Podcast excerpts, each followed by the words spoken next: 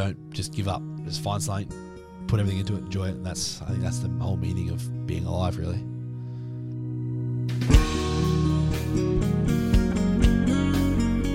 We're here today with Callum Hinze, from aspiring AFL player to IFBB pro bodybuilder. Your first show at 21 years old, and in April 2022 this year, you won your first IFBB pro card in classic physique at the age of only 24 years old.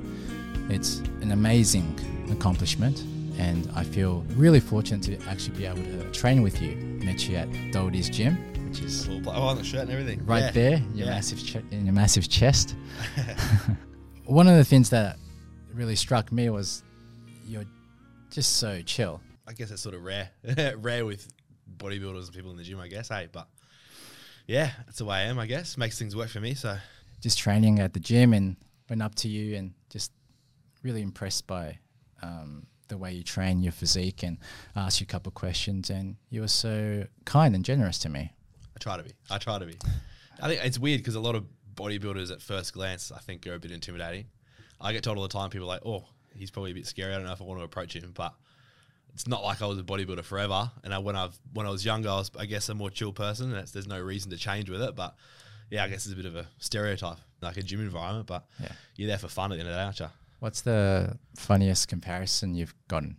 Funniest comparison? I don't know. I guess people uh, who compared me to someone the other day. I got someone like not funny, but I always every now and then get like a nice comparison. Like someone would compare me to like uh, Steve Reeves, who's like a, a classic bodybuilder from way back in the day. Instead of I reminded him of like a larger version of him, and I was like, oh, sick. That's Yeah. a nice compliment. Um, but yeah, other than that, nah, it's just bodybuilding talk, comparing physiques and all that sort of stuff. But yeah, What awesome were you cooking yesterday? beef, eggs, rice, chicken, the basic stuff. I was, I was cooking my dinner meal up, which is just yeah, very Yeah. basic stuff in high, in high quantities. I, I'm to go off on a tangent. Yeah. Uh, did I send you that? Did I? yeah, you're, you're looking Yeah, at you're looking at something that you sent me. Okay. Yeah. Um, you know, I I get quite curious, and sometimes I text you and ask about Yeah, your, yeah. your, your um what you eat. You replied back, Just copy and paste basically, uh, basically this is what you eat six times a day. Yep. Jasmine rice, frozen peas, whole eggs. From turkey to ground beef to spinach, and then there's lots and lots and lots of chicken breast. I don't see any broccoli. Am I, no missing something there? No, no don't broccoli, in there. You know, it's rare. It's like a bodybuilding staple, isn't it? But yeah, I get. I think what have I got? You might Oh, get bigger with some broccoli. maybe. Maybe that's the secret to even more size. And no protein shakes. Nah, no protein shakes for me. That's just sort of the the method um my coach has gone with at the moment, and I just sort of I trust in what he does. Um, but at the end of the day, we've we've spoken about it before. The most important thing is that you're hitting your macronutrients, obviously getting the right number of protein, carbs, fats that you need for whatever your goals are, and then obviously making sure your micronutrient requirements are met, met as well to make sure everything's digesting well and being absorbed right, and you're getting all the nutrition, all the nutrients you need. I find that works well for me. So it's very, if you're looking at it there, like like we said, it's very basic stuff. It's just meats and rice and basic sort of basic stuff, but yeah, it works. And I just I like my routine. I'll just follow it, stick to it, make the most of it. I want to ask you a question that you've asked me. Okay. List any foods you dislike or can't have. List any foods I dislike. I don't know. What don't I like? It's very rare that I eat anything outside of that meal plan. So, foods I don't like. What don't I like? Ah. I, it's weird. It's funny because a lot of the stuff on that plan as a kid I didn't like. I used to hate eggs as a kid. I just sort of taught myself to like it. Really? I used to hate.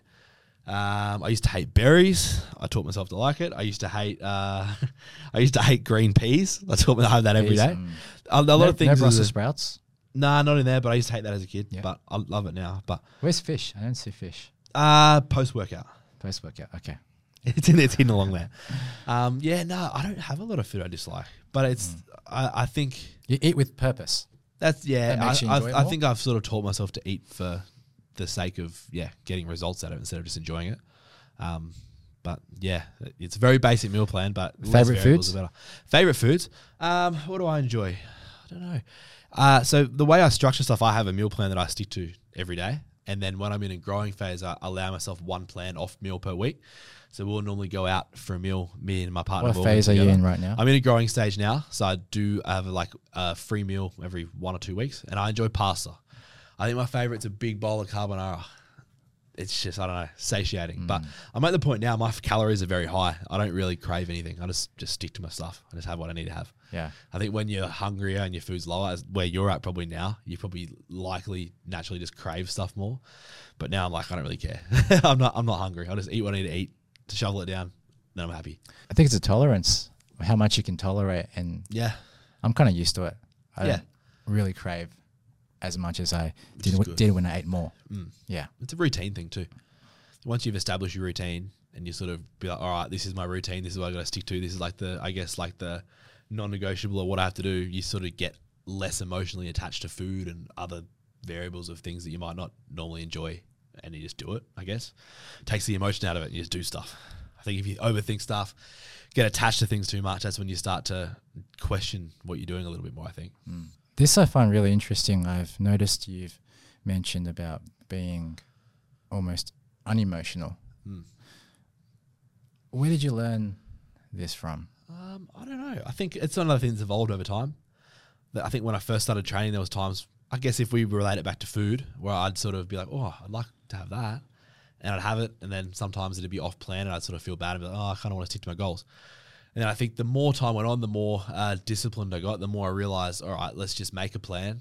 Um, understand that this plan is going to serve my purpose for my goals, and then I think once you realize that what you're doing is for the greater good of what you want to achieve, you, it's a lot easier just to separate emotion from it. I think if you can block out emotion and just sort of do what's required and just remind yourself, this is why I'm doing this, that's enough motivation to not really overthink things to a point where, yeah, I guess you're sort of overthinking things and starting to get, yeah, like an emotional attachment to things. Like, yeah. I think it's, it's hard. It's a hard thing to sort of explain, but Yeah. yeah, Could you talk us through your daily schedule my daily schedule. from so Monday to Sunday? Okay, so most days are pretty similar. Um, I wake up. First thing I do when I get up is make my make my first meal, which is just again beef, eggs, rice, all that What sort time of do you wake up? Uh, these days, since living in Melbourne, I wake up at like seven because the sun's up so late. I That's used so late, man. yeah, I used to wake up at four a.m. back on the coast when I lived. You told me the other day you wake up at four. Now you're No, I used seven. to. In Queensland, I woke up at four because it was it was Oh. like a whole different lifestyle. If I- Okay, If I so you're taking it easy now. Yeah, I've shifted everything back a bit to suit the the time here because it's weird. Like I remember when I first moved here from the coast, I'd go for walks in the morning like No five sun, a.m. yeah. and it felt like it was midnight. I was like, "What the hell? There's nothing to do." but now I sort of wake up around the time the sun's coming up, just so I feel. So every day, seven a.m. Yep, seven a.m. Some sometimes on a Sunday I'll give myself an extra half hour, but yeah, seven a.m. Wake up, make my first meal. Um, then I'll normally just sort of sort of respond to a few client messages and all that sort of stuff. Um, just little, I guess, questions that clients might have. Then what do I do? Then I probably um, freshen up, sort of get ready for the day, just basic sort of showering, all that sort of stuff. And then I'll sort of sit down at the laptop and jump into client check-ins. So I obviously get, you know, how it works. Clients send me through um, their updates for the week. So I go through update programs, nutrition, answer questions, make adjustments to What time would it be by now? Uh, that's probably from like eight o'clock till about eleven o'clock most days. yeah. Uh, Have you eaten? That's one meal's been down, yeah. And then I'll do that for the morning. Then I'll have another meal, and then I'll go to the gym. And then I'm normally at the gym from say eleven till two ish. Um, and then after that, I'm usually back home, more food, another meal, and then it's back to the laptop for a few hours, just doing I guess client work, check-ins, all that sort of stuff, programming. And then after What time are you home? Uh, normally three ish most days. Um, and then after that, yeah, bit of work. And then after work, I'll normally try and just wind down for a little bit and switch it off, or I'll go to sleep thinking about work all day. Um, and then yeah, to switch off, I'll normally just sit down, either chuck some music on and have have my last meal or whatever for the day, and then just try and wind down and yeah, go to sleep. So it's pretty routine. That's like Monday to Friday, and then Saturday, Sunday, I try and stay away from the laptop and just sort of go out and walk around the city and get outside a bit. So it's very very routine. But we've spoken about before. I find like if you've got a goal, especially like I guess uh, bodybuilding based stuff, if you have a good routine to stick to, it's going to make a big difference because you just get into the routine of it, do what you need to do. It just happens naturally. How long have you been a personal trainer? Uh, I started as a PT in a gym. Uh, I think I was 19, so that would have been 20, end of 2017. No, end of 2016, 2017. Yeah. Nowadays, I only have like a couple of clients that I train. You- You're one of them, um, and only a Lucky handful me. of others. Yeah, a handful of other clients that I train. Most of my work's online nowadays, so it's just programming with people from all over Australia. I've got a few overseas, I think, as well. So it's more structure coaching based instead of one on one work now, which allows me to work with more people at once. Over the years, working with your clients, what you've learnt, what you've known from them, how much do you think routine could help them? Massively. I think routine is the answer to the majority of um, majority of people's goals, at least. Like uh, if you've got a routine that uh, involves all the things necessary to get to your to your whatever your goal is, as long as you stick to it, it's going to come in time. Um, it's just about making a routine that's suitable and then sticking to it. Because when life happens, it's so hard to stick to the routine. Yeah, and that's that's the tough thing too. And I think that's sometimes um, where I guess sometimes it's a little bit tricky for uh, clients to relate to different degrees of, um, I guess, prioritizing different goals. Like for someone who just wants to lose a bit of weight, it's very easy to prioritize other things over losing a bit of weight because it's not like your whole life. So something might pop up, easy to pop out of routine. It's understandable because you've got different things that uh, fall higher on like your priority list for myself being like a professional bodybuilder now like it's sort of top of my priority list. So mm, that's that's comes first. Yeah, it's who you are. yeah it's, it's what i do. Like that's that's where all my energy goes. So it, my priority list is bodybuilding everything that's required to that comes first.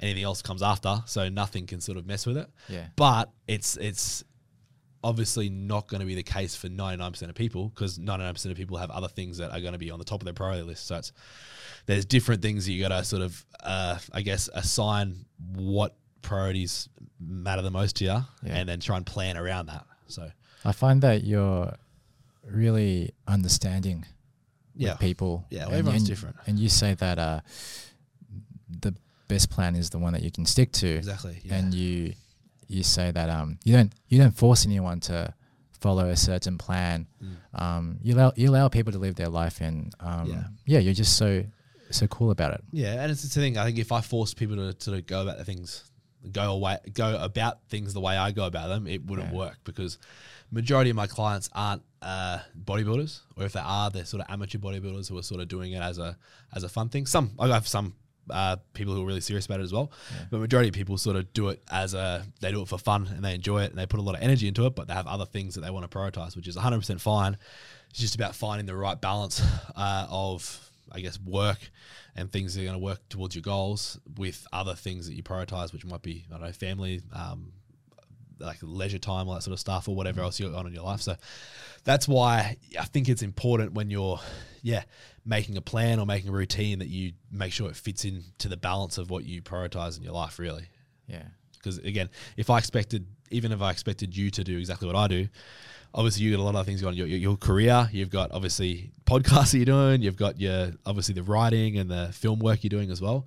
If you tried to, uh, I guess, mix that in with other priorities to a massive degree, it'd be a lot harder than myself because I've sort of put one thing on top. So just balancing everything out, and everyone's balance. No one's going to have the exact same balance. So it's just finding what's right. And then if you stick to that, it's better than having a routine that fluctuates and you're doing it for a week and then you sort of go off the rails. It's just about sustainability. Yeah.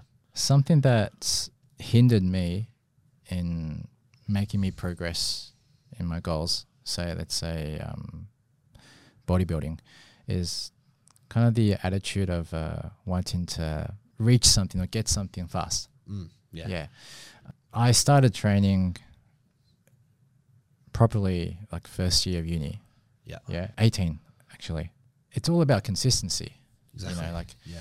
you watch videos and then you it's it's so it's so um, exciting to think that oh you know I could look like this guy or I could be I could be so jacked Yeah. you know and then you you go hard but the reality is going to kick kick in at some point and you might not be able to sustain it or uh, I've often like um, lose steam you know and and then I try and get back into it and then I don't lift as much as I did before. And then you feel you know you feel down um, demotivated. And then what might happen is like uh, you stop going to the gym and a few months go past. And then when you go back into the gym you're kind of like you start off as though you never even trained before And it messes with your head a bit sometimes Yeah. for people too. Yeah. and then you go again and then you stop and you go again and stop. The more I look at it, you know, you look at people who are at the top of their game, for example, yourself, and what just what just seems so clear is like everyone they've just gone so slow and steady, Mm. consistent. yeah. Um, and and the fuel for it is for the love of simply doing the act of Mm. Lifting the weight or going to the gym. um, more for like the external goal of uh, looking shredded and having people, uh, you know, adore you for for your physique, um, and that can be applied for um, many areas in life. Hundred percent. That's why I think again what we talked about before. It's really important to have uh, a way of going about things that's going to be sustainable. Because if you sort of try and go balls to the wall straight away, you'll, like you said, probably sustain it for a little bit, and then you'll something will happen, and you'll sort of drop off and have to start from scratch, which is really demotivating sometimes for people. But if you find a balance that may not be like putting everything into it, but if you can sustain like a sixty percent work ethic for a longer amount of time, in a 10 year period, if you sort of stick to that rate, you're probably going to make more progress than if you were, sort of went all out and then stopped and then went back into it again and then all that sort of bounced around with it. So again, it's just finding your balance and making sure it sticks to you. But mm. I can definitely understand why. Like it's it's very common because it's like it's human nature to want things fast. So a lot of time people will almost bite off more than they can chew at first. Mm trying to get to their goal faster. And then obviously when things happen, it throws you off, and it's just yeah fluctuating. So yeah, keeping uh, finding like whatever rate you can work at. You could work at 100% work rate. You could work at like a 2% work rate. Whatever it is that you can stick to, as long as you can stick to it, is going to be better than fluctuating up and down over time. I think so. Yeah, but again, it's just one of those things. Again, everyone's different. Whatever works best for your lifestyle and your routine and your mindset, that's what works. There's no right or wrong. Have you ever met someone who is completely satisfied with their body? Nah, I don't think so. I think even if you asked like Mr. Olympia, um, he wouldn't be satisfied because there's always more. Who's Mr. Olympia right now? Current Mr. Olympia is uh, Big Ramy in the open category, and then yep. the classic physique category is Chris Bumstead, and they're like two people that most Chris Bumstead should uh, watch out for you. He's a man, yeah, he's a man. But ninety percent of close. people, one day, that's a goal. But got work to do now. But most people look up to these Chris, guys. Do you think Chris CBum? Do you think he? Uh, isn't fully satisfied with I, where I wouldn't think so. I wouldn't think so. That's what I was going to say. Like most people look up to him and think he's the, like, that's what they want to look like. Pinnacle. But if you got to him, I'm sure mentally he'd be like, oh, this could be better. This could be better. Mm. And it's not something that uh, I guess most people would pinpoint. But in his own mind, I'm sure it's just human nature. Like there's yeah. always more you can that you can achieve, and that's true. And I think if you are fully satisfied with where you're at, where's your motivation going to be to get better? You're just going to sort of stagnate or, I guess, become complacent and mm. just slack off. So having areas to work on is like I think always a massive thing. We're always going to be our harshest harshest critic, mm. particularly with our own bodies. Mm. What advice would you have for someone out there who would like to just lose a bit of weight mm. and have struggled for a few years? Yeah. I think first thing is not to compare yourself to anyone because as soon as you jump on social media, as most people do, and compare themselves to Mr. Olympia or just some random guy who looks good in the gym, so a lot of time people will be like, oh, why don't I look like that? What have I done wrong? But I think the most important thing is to look at where you're at now, uh, think about what your goals are, make a plan to what will get you to your goals, and then if you and uh, if you can stick to that, compare yourself to where you were at your starting point. So in a month's time after working hard, compare yourself to four weeks ago, and like if you look at how far you've come and you've done the work, you're going to see progress, and that's like the motivation I think you need to keep getting better instead of always looking at someone else who's got a completely different life circumstance and be like, oh, I wish I could be like that because you're your own person. Mm. Think look at your own progress, sort of be proud of where you've come from, and then obviously make a plan as to how you can like sustain that and keep moving forward. I think is the main thing. But yeah, self comparison to other people is like the worst ever. What's a couple of principles for losing weight? Losing weight. Well, in simple terms, all you need to be doing is eating in a deficit, as you know as well. So eating less calories than your body requires to maintain its current weight. So you can obviously create a deficit by eating less food or expending more energy. So more exercise, more cardio, more training in the gym. As simple as that. Um, that's, I guess, in very simple terms. So uh, to make it uh, confusing, if you're in a deficit, too far of a deficit, you're not going to function too well for too long and not going to be able to sustain it. Um, and if you don't have the balance right again, it's not always going to work. But simple terms, if you want to lose weight, eat in a slight deficit, exercise, be active, and try and track your results so that you can uh, I guess, see where the changes are being made and then make adjustments when you need to. What does it take to grow muscle? To grow muscle, so that's the opposite. We want to be in a surplus. So body needs this amount of calories to uh, maintain current weight. We want to be eating in a few hundred calorie surplus above that, yeah. um, and then obviously lifting, uh, lifting weights to make sure that we're creating the stimulus that the muscle needs to grow. So Um, like what we've done. Well, you're in a cutting phase now, but the training methods are fairly similar. Like hypertrophy training, we're trying to like obviously stress out the muscle, sort of um, break down the muscle in a way that forces the body to rebuild, get stronger, get bigger, and then you do that obviously by eating the right nutrients. So, simple terms: eat more, lift heavy, lift smart, and recover well. And that's how you grow. How do you gain fat? How do you gain fat? It's also calorie calorie surplus. Yeah, well, if your if your calorie surplus is too far over what's necessary, which a lot of people do as well. A lot of people go to the gym and train and lift weights well. They'll eat in a surplus, but they're eating way more than their body needs. They're going to put on body fat too, and yeah, you probably grow muscle with it if you're training right, but hmm. you don't always need all those nutrients. So if you're eating way too far above, that's where the rest of those calories are stored as body fat. Or yeah, if or if you're eating more than you need to and you're not training, obviously you're just going to store pure body fat as well.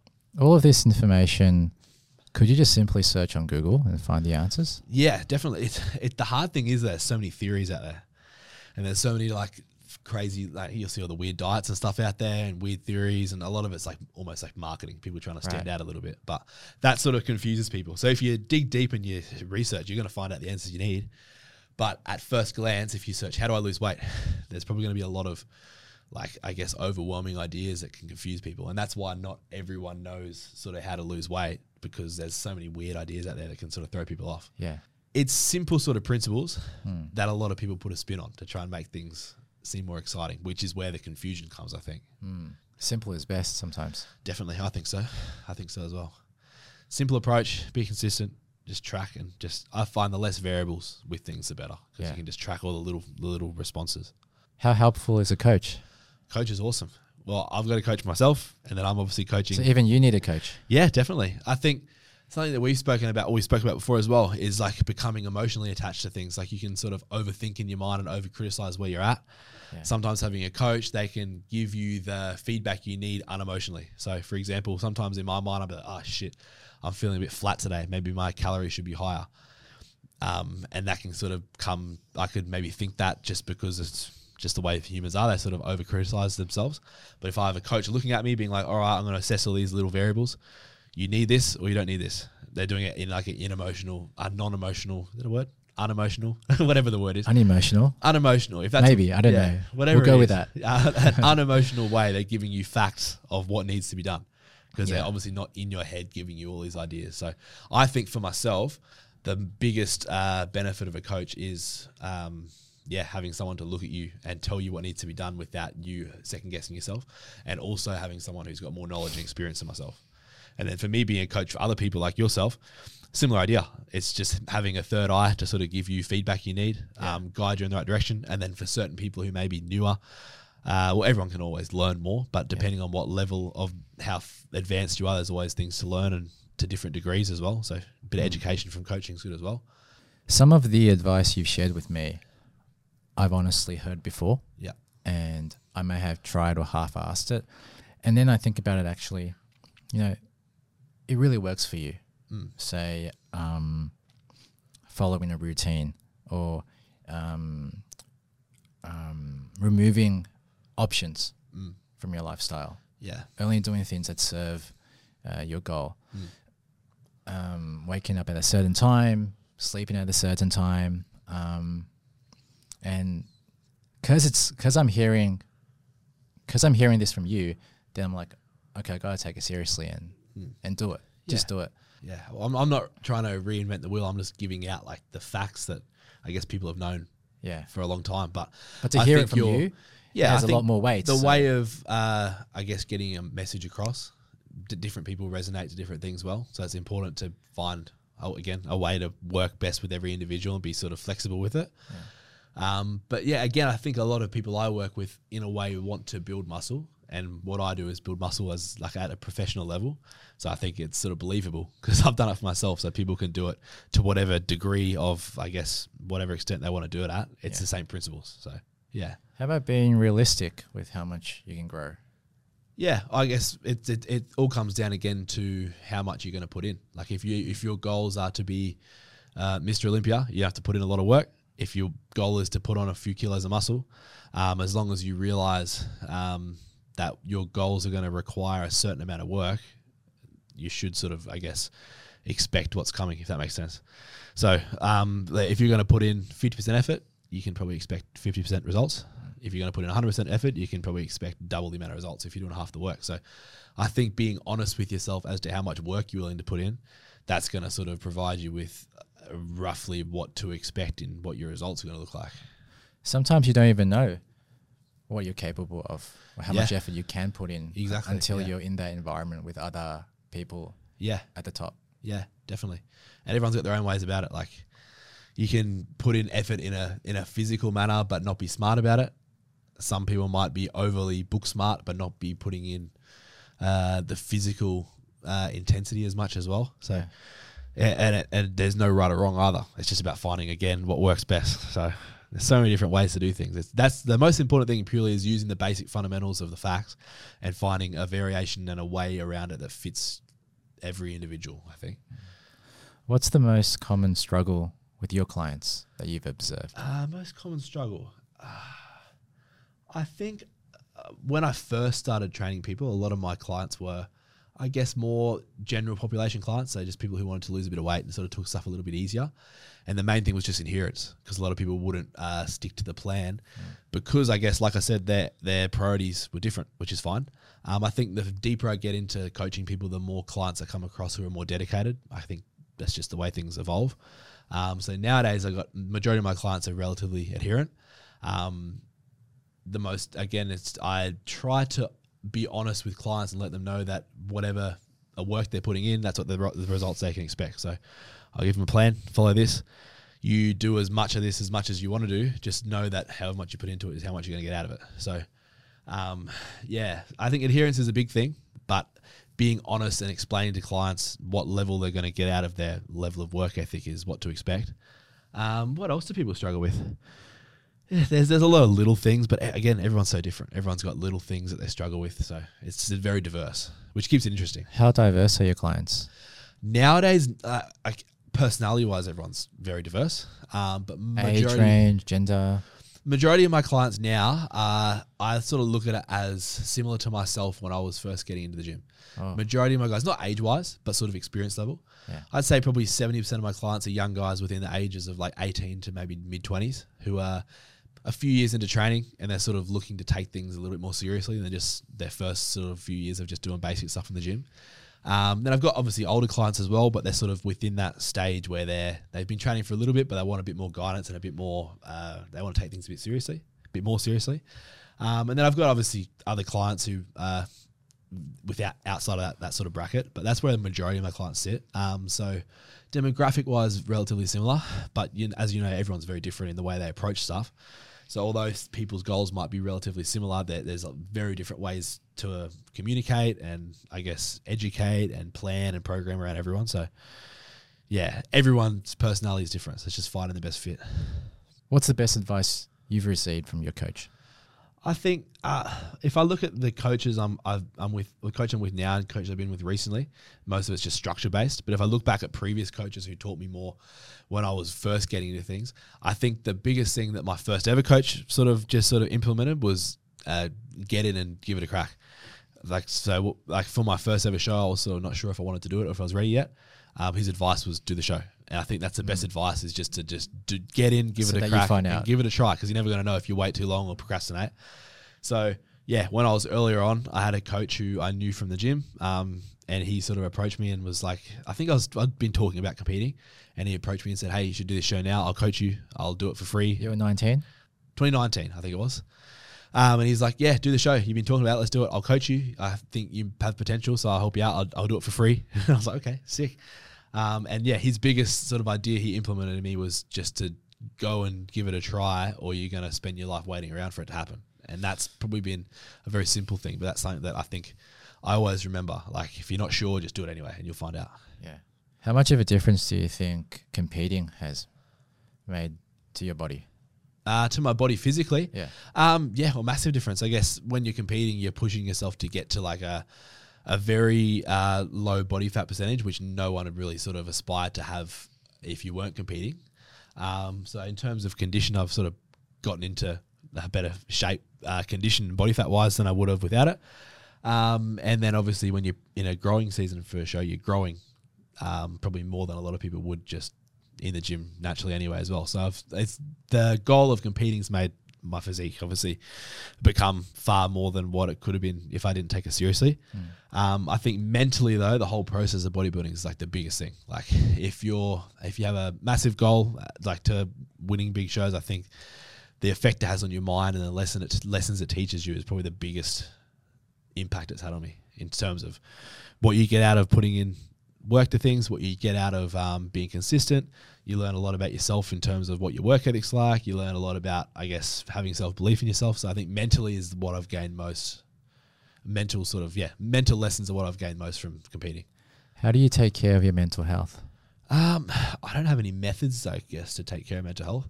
Um, I guess I don't do anything, I guess, directly to care for mental health, but I think I'm lucky enough that the process of being active and working out does have a positive effect on mental health.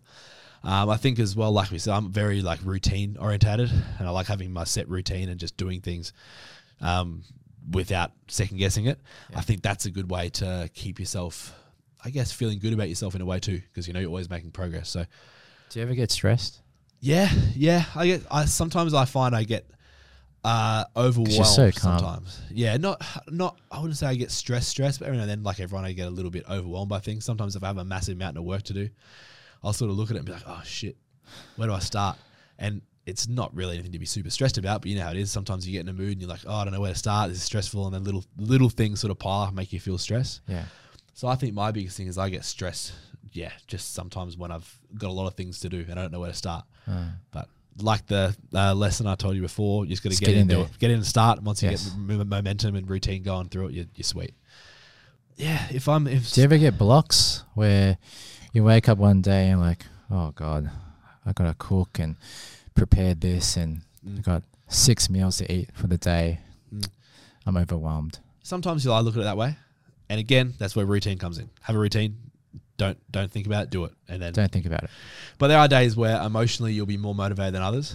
But that's exactly why discipline and routine so important because Yeah. on days that you're feeling motivated, you do it. On days you're not feeling motivated, you still got that routine in there. So you know you're going to do it because it's just habit. So got Because habits- routine, yeah. people could look at that and say, ah, that's so predictable and boring. Yeah. And I want more spontaneity in my life. Yeah. You know, like Mm. I don't want to be doing the same thing, eating the same thing, and yeah. Doing the same thing at every every single hour of the day. Yeah. What do you think? I think that's it's 100%, uh, 100% understandable for 99% of people. Uh, I, I thought- think I it- thought you were gonna say I thought you were gonna say that's BS. No, no, no. I, no, I definitely understand it because uh, everyone naturally wants some excitement and stuff to be different in their life. But yes. Um, and again, it's not that my life is the exact same every day, but there's certain things that I keep controllably the same every day. And then outside of those things, I have room to be flexible with other activities or whatever I do. Yeah. But um, So I- funny enough, it kind of frees you up, gives you gives you more freedom. a little bit in a way. Yeah, there's some things like obviously uh, gym related and bodybuilding related stuff is very rigid, but it doesn't mean that I can't do other things outside of that that don't relate to eating and training and stuff. Like there's Yeah. other things that there's freedom to do a lot of things. So yeah, I um yeah, it's, again it's just a matter of balance. Find the balance of things that need to be consistent, and then find a balance of things that you have freedom to fluctuate and change with and keep things exciting. Being present in what you're doing, moment by moment. Yeah, definitely. And that comes down Do you to I do that with your reps? Hundred percent, hundred percent. Um, eh, That's I- probably your meditation. it is. I love. Like, there's some days your motivation is lower to train, but 99 percent of the time when I'm feeling good, I love training. I look forward to it. It's my favorite part of the day.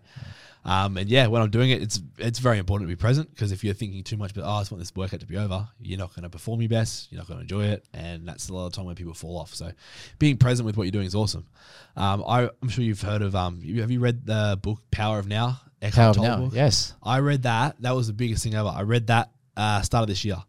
Wow. And that because I know he has Power Now, and there's like a bunch of other sort of The- smaller A The new Earth. That the New Earth. Uh, there was a few other smaller ones that were sort of like just diving into more Yeah. smaller little principles of it. I'm actually quite surprised you're Yeah, talking oh, about. that's been the best thing I've ever ever read. Morgan bought it for me for Christmas because I was going through like a little bit of a stressful time before Yeah. Christmas. Morgan Eldred, your partner. Yeah, yeah, she bought it for me, and that was the, probably the best gift ever because it changed my whole mindset. And like, Ah. I remember reading that, yeah, right after Christmas because it was a Christmas present, and then read it into Right. the start of the year. And just, you know how it works. It's all about being present being in the moment, like we spoke about. It's about, on obviously, it, it's like you know, just about being very uh, in the moment on a spiritual level. And to me, that resonated with me so much, and it helped, especially because I was at the start of my prep for shows earlier this year. Helped me get in the right mindset. Helped me sort of enjoy what I'm doing more. Helped me, um, I guess, be Do you aware. talk of to myself. yourself? I I like to remind myself of certain things that I'll sort of repeat in my mind. And there's a lot of things, like little quotes out of books I read and stuff that I'll repeat just as a reminder of, Yeah. you know, keep, for example, in this book, keeping present in the moment. Um, there was one part at the start of the book where he was speaking about just obviously presence and being in the now. And he's like, um, past and future don't exist. It's Yes. obviously just in the now. And that's something I always, if there's something that I don't want to do, or if I'm stressed, or if I'm thinking too much in advance, I always remind myself, no past, no future, just now. And that's just what I think. Yeah. Just a little quote that reminds me to be here where I am and enjoy what I'm doing instead of thinking about past, present, future, whatever um, things that go on in your mind. But that that book and the principle from that has been like I think what's I'll give that book a plug again. The Power of Now. the Eckhart power of Tolle. now, Yeah. Eckhart Tolle, and I remember I went through a phase of listening to all his like um his speeches and his like teachings and stuff around when I was reading the book as well, and that thing was awesome. But yeah, I forgot what made me I mention think that. it takes a certain um, a certain level of maturity to be able to grasp, embrace that book. yeah, I Because tried. when I was in uni, you know, I tried reading that book. You put me to sleep. Yeah, well, it's. I remember trying to. I tried giving it a go. Not that book, but certain ideas like that earlier, and I just couldn't pick it up. I was like, what? But if once I was reading it, I was very open to the idea of actually accepting, like, I guess, the deeper spiritual level of what it's going on about, ah. and it's made so much sense. But it's funny because I think you have to be very open to understanding the ideas of it. Yeah. Because if you're not, like, it just sounds like a bunch of just like hippie talk. And I remember Yeah. I've heard people talk, like, oh, I don't know, you got to be present, one with the universe, this stuff. What are you talking about? and then, then I read the book and I was like, oh, that makes so much sense now. Because I think I was very ready to accept it. Do you enjoy what you do more? I enjoy everything more. Yeah. That thing, like, I enjoy everything more. Like, I think you appreciate everything more when mm. you're keeping yourself present, 100%. Because I, I remember, I don't know if I've spoken about this with you before, but before these current shows I did this year, there was a set of shows, season B last year, which got cancelled a few weeks out because of COVID. Yeah. I was We're talking about the IFBB shows. IFBB shows, yeah. I was in prep for those shows. Um, the shows got cancelled. Um, and I'd been in a prep for a bit and it messed with my head a bit. Just made me sort of, I was in a, obviously when you're putting everything into something, having a show cancelled doesn't sound like, it sounds like nothing. Kind Most, most people, down. most people would be like, oh, whatever, it's just a show. No, but, but to you- me, I'd put all my committed. energy into it. Yeah. It was cancelled and I was like, shit, I'm, I feel very lost. And I was Mm. like stressed out. I was anxious. I was feeling ne- like just very negative about a lot of things. I would think because of that I was very open to new ideas, and I needed that book to come along and that idea to come along. Then I read it, completely changed my mindset, and then Yeah. this, yeah, ever since then my mentality has been better than ever. Ah. And I think that's something that it takes a bit of a tough time sometimes mentally to be ready to accept that sort of stuff. I think. I think that puts you in the mindset of being the champ. Yeah, I think so. April so. this year, Yeah, you did your show. Tell me about it. Tell me how Yeah, it was. It was awesome. It was good because it was a long time coming as well. I was having shows cancelled, being through a bit, getting to that, becoming mentally, I guess, my most stable and most like content was set the tone. And then obviously, yeah, the show was awesome. Big prep. I was um, very confident heading into it. Um, and I think I was because I was so present in the moment. I enjoyed every single part of the prep, even the hard parts. I enjoyed it, and I think through the enjoyment of it, I performed better, progressed Posed better, better. posed better, Yeah. and then because I was enjoying it more, yeah, obviously did better because when you enjoy stuff, you put so much more energy into it. And then yeah, the shows came around, and uh, people feel you. yeah, They're like they vibe with you and yeah, I they think love so. you. Yeah, I think, yeah, I think if you go about things in a positive way, people tend to uh, align with it well. And I, I don't, I try to be positive about everything I do. Hmm. Um, but yeah, I had an awesome prep, enjoyed it. Uh, had two shows, so I had the state show, won that one, and then the um, national pro qualifier, won that one, which was awesome. Yeah. Could you tell us, for uh, some of us, uh, including myself, who don't really know this world so well, tell us about the bodybuilding world, particularly um, IFBB Pro. Okay, so if we talk about IFBB, IFBB is like the the biggest sort of uh, federation for bodybuilding in the world. Um, I'm sure most people have heard about the Mr. Olympia competition, which is the biggest title and the biggest show in the world, which is obviously an IFBB show. Um, so when you start out, obviously in the amateur leagues, you're just competing um, as an amateur trying to win your pro card. Then once you win your pro card, you're obviously considered a professional. That's when you're qualified to do the pro shows, which uh, there's not really many in Australia, so you've got to travel overseas. Uh, then by going in the bigger pro shows uh, against the best in the world, um, that's where you're aiming to qualify for the Olympia, which is the biggest show. So all you have to do is win a pro show or qualify on points from placing a certain amount of times, um, and then to the Olympia, which is obviously every bodybuilder's uh, goal. Go. That's the next step from there. And then obviously the goal is to win that. Um, so yeah, it's all in levels. Um, Yeah. There's obviously heaps of different federations of bodybuilding out there, which are all very different. I think we were talking about it earlier today. It sort of can be a bit confusing. Yeah.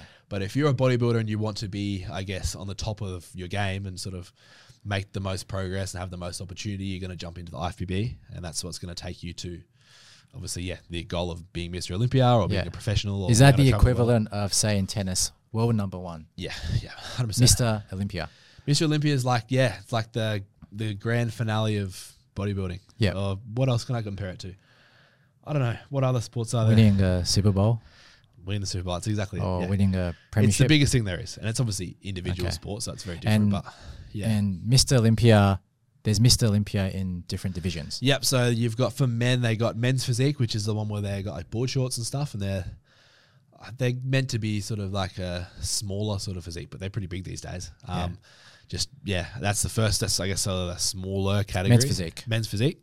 Next is classic physique, which is what I do. Yep. So that's sort of uh, level up. Uh, generically, classic physique guys are a bit bigger than men's physique.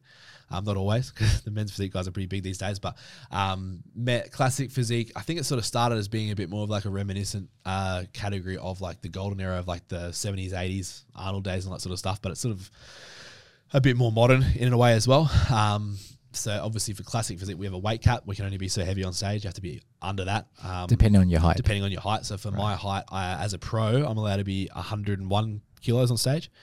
As an amateur, it's a little bit lighter, so I had to be like 93 or under. How many kilos you say? now 101 on stage, 101? Okay. and then amateurs for me was 93, 93 kilos. um, and that all depends on your height. Yeah. Um, so that's the category and I you're do. at 181 centimeters. I'm 181 I think 181.5 or something like that. Yeah, Yeah. yeah. So Let's just make that like foot. 185. Yeah, I think I'm like five eleven for everyone who likes to talk in feet. Um, Yeah. But yeah, and then that's that's my weight 101, um, and then obviously the next category is a 212 division, which 212 is 212 pounds, which is I don't know what that 90 something kilos. I don't Right. really know what kilos that is. That's sort of like open bodybuilding, but slightly smaller. They have a weight cap to hit as well. Oh, there's a division before. Open. Yeah, so they're they're normally like just massive guys, but normally a little bit shorter because they got to make that um, that 212 um, weight cap. And Yeah. then there's open bodybuilding, which is just the monstrous Who- people who's like. the guy that um, often gets compared to a Ninja Turtle? Um, the long. Oh, not Kai Greene. ass. Yeah, yeah, Yeah. Kai Greene. yeah, His his uh, a shorter he's shorter. Is he two twelve? Nah, he was opens because he's massive. Like if you he's look just at too big. look at the 212 guys, they're still massive, but Right. um, they're they obviously have to be under whatever that 212 Okay. weight cap is, and because And it's then not open. And then opens is just free for all. You can be as heavy and as big as you want. Ah. Um, and they're like they're normally like the mass monsters. Like Right. yeah, so they're the main categories. Um, so obviously you choose what you fit into best or what you what sort of look you look you're going for. It seems the most popular division is probably classic. I think these days it is. Yeah, well, Yeah. classic's been around since I think 2016, maybe 2017. So it's only relatively new.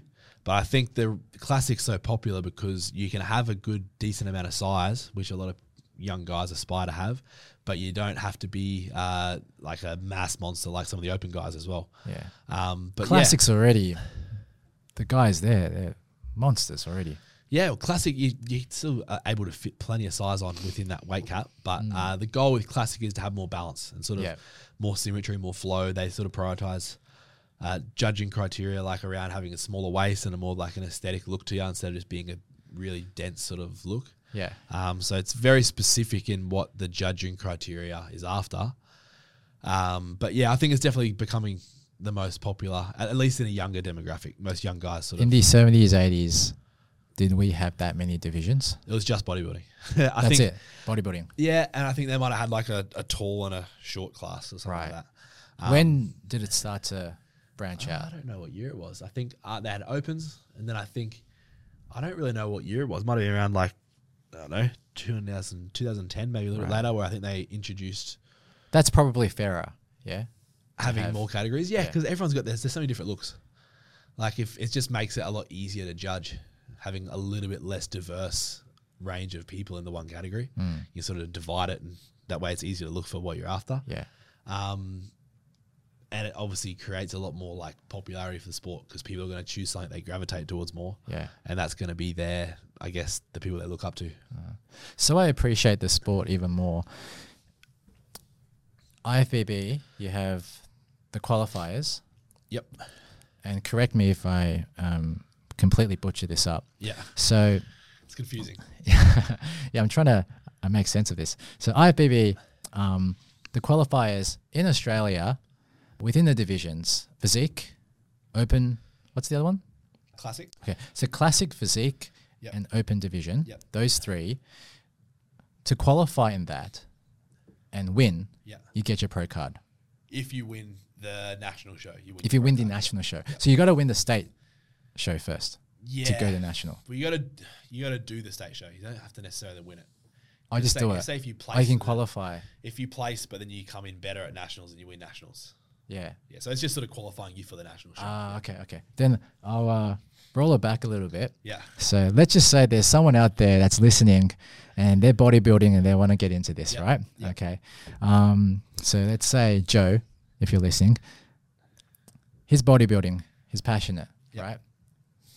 In his state, Victoria, yep, he wants to get into IFBB and qualify. yep, If he does well enough, um, he can go into the national show. Yep. Yeah. And for you, you did the um, qualifying show where? Uh, in Queensland. In Queensland. And you won that, yeah, which automatically you go into the. yeah. The national show. Nationals, yeah, So for the national show, all of Australia, you competed in the classic physique division. yeah. Yeah. And there's only one pro card For classic physique, yeah. for, For, classic each category, physique yeah. for each for each category. Yeah. And how many people did you compete in nationally? Uh, the national show overall, well, they split it into height classes. So I think Okay. there was tall and short. Yeah. The tall one maybe had 20 odd guys. The short might have had 20 or so, maybe a little bit Yeah. less. And, And then the between the sh- obviously- tall and short, do they each get a pro card? Nah, just the winner. So the, Whoa. the winner of the tall and the winner of the short Yeah. come back out for finals. Oh, so that tall and short got to compete Yeah, against each other. Yep. So you, you're in the tall category, I was in right? the tall category. The So what's how many centimeters is tall?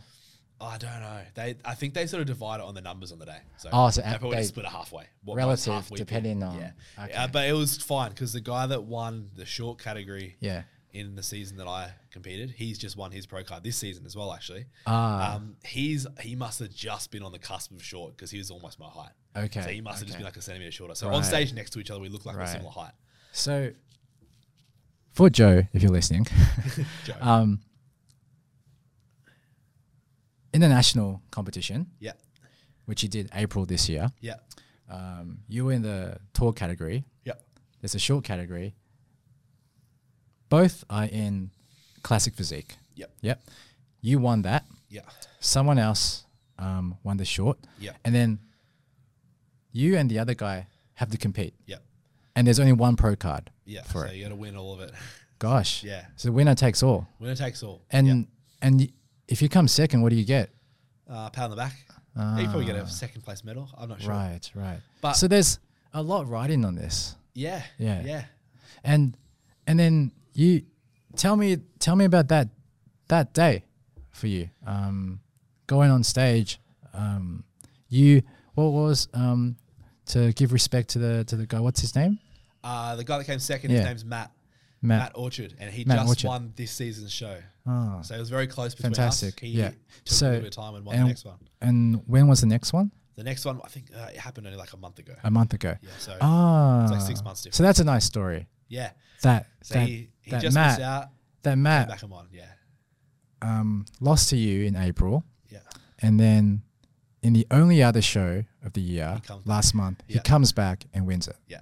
That's It's awesome. Yeah, that's inspiring. That's it. And the more shows you do, the more you learn. Like you Yeah. learn sort of certain things you can improve or change that are going to. So were you happy for him? Hundred percent. I was rooting for him to win because he's a really good guy. We get along really well. Yeah. We, Were, were you two close? Um, I only really in terms of like, uh, uh, clo- was he close to winning that, that day in I think April? it, from what I'm aware, I think it was pretty close. I don't know the exact points Yeah. at the end of the day, but I think it was pretty close. Um, so I guess if you think about it that way, if he comes second overall, he's next in line. Right. So as long as someone else doesn't do the season B that's better than him, he's won it.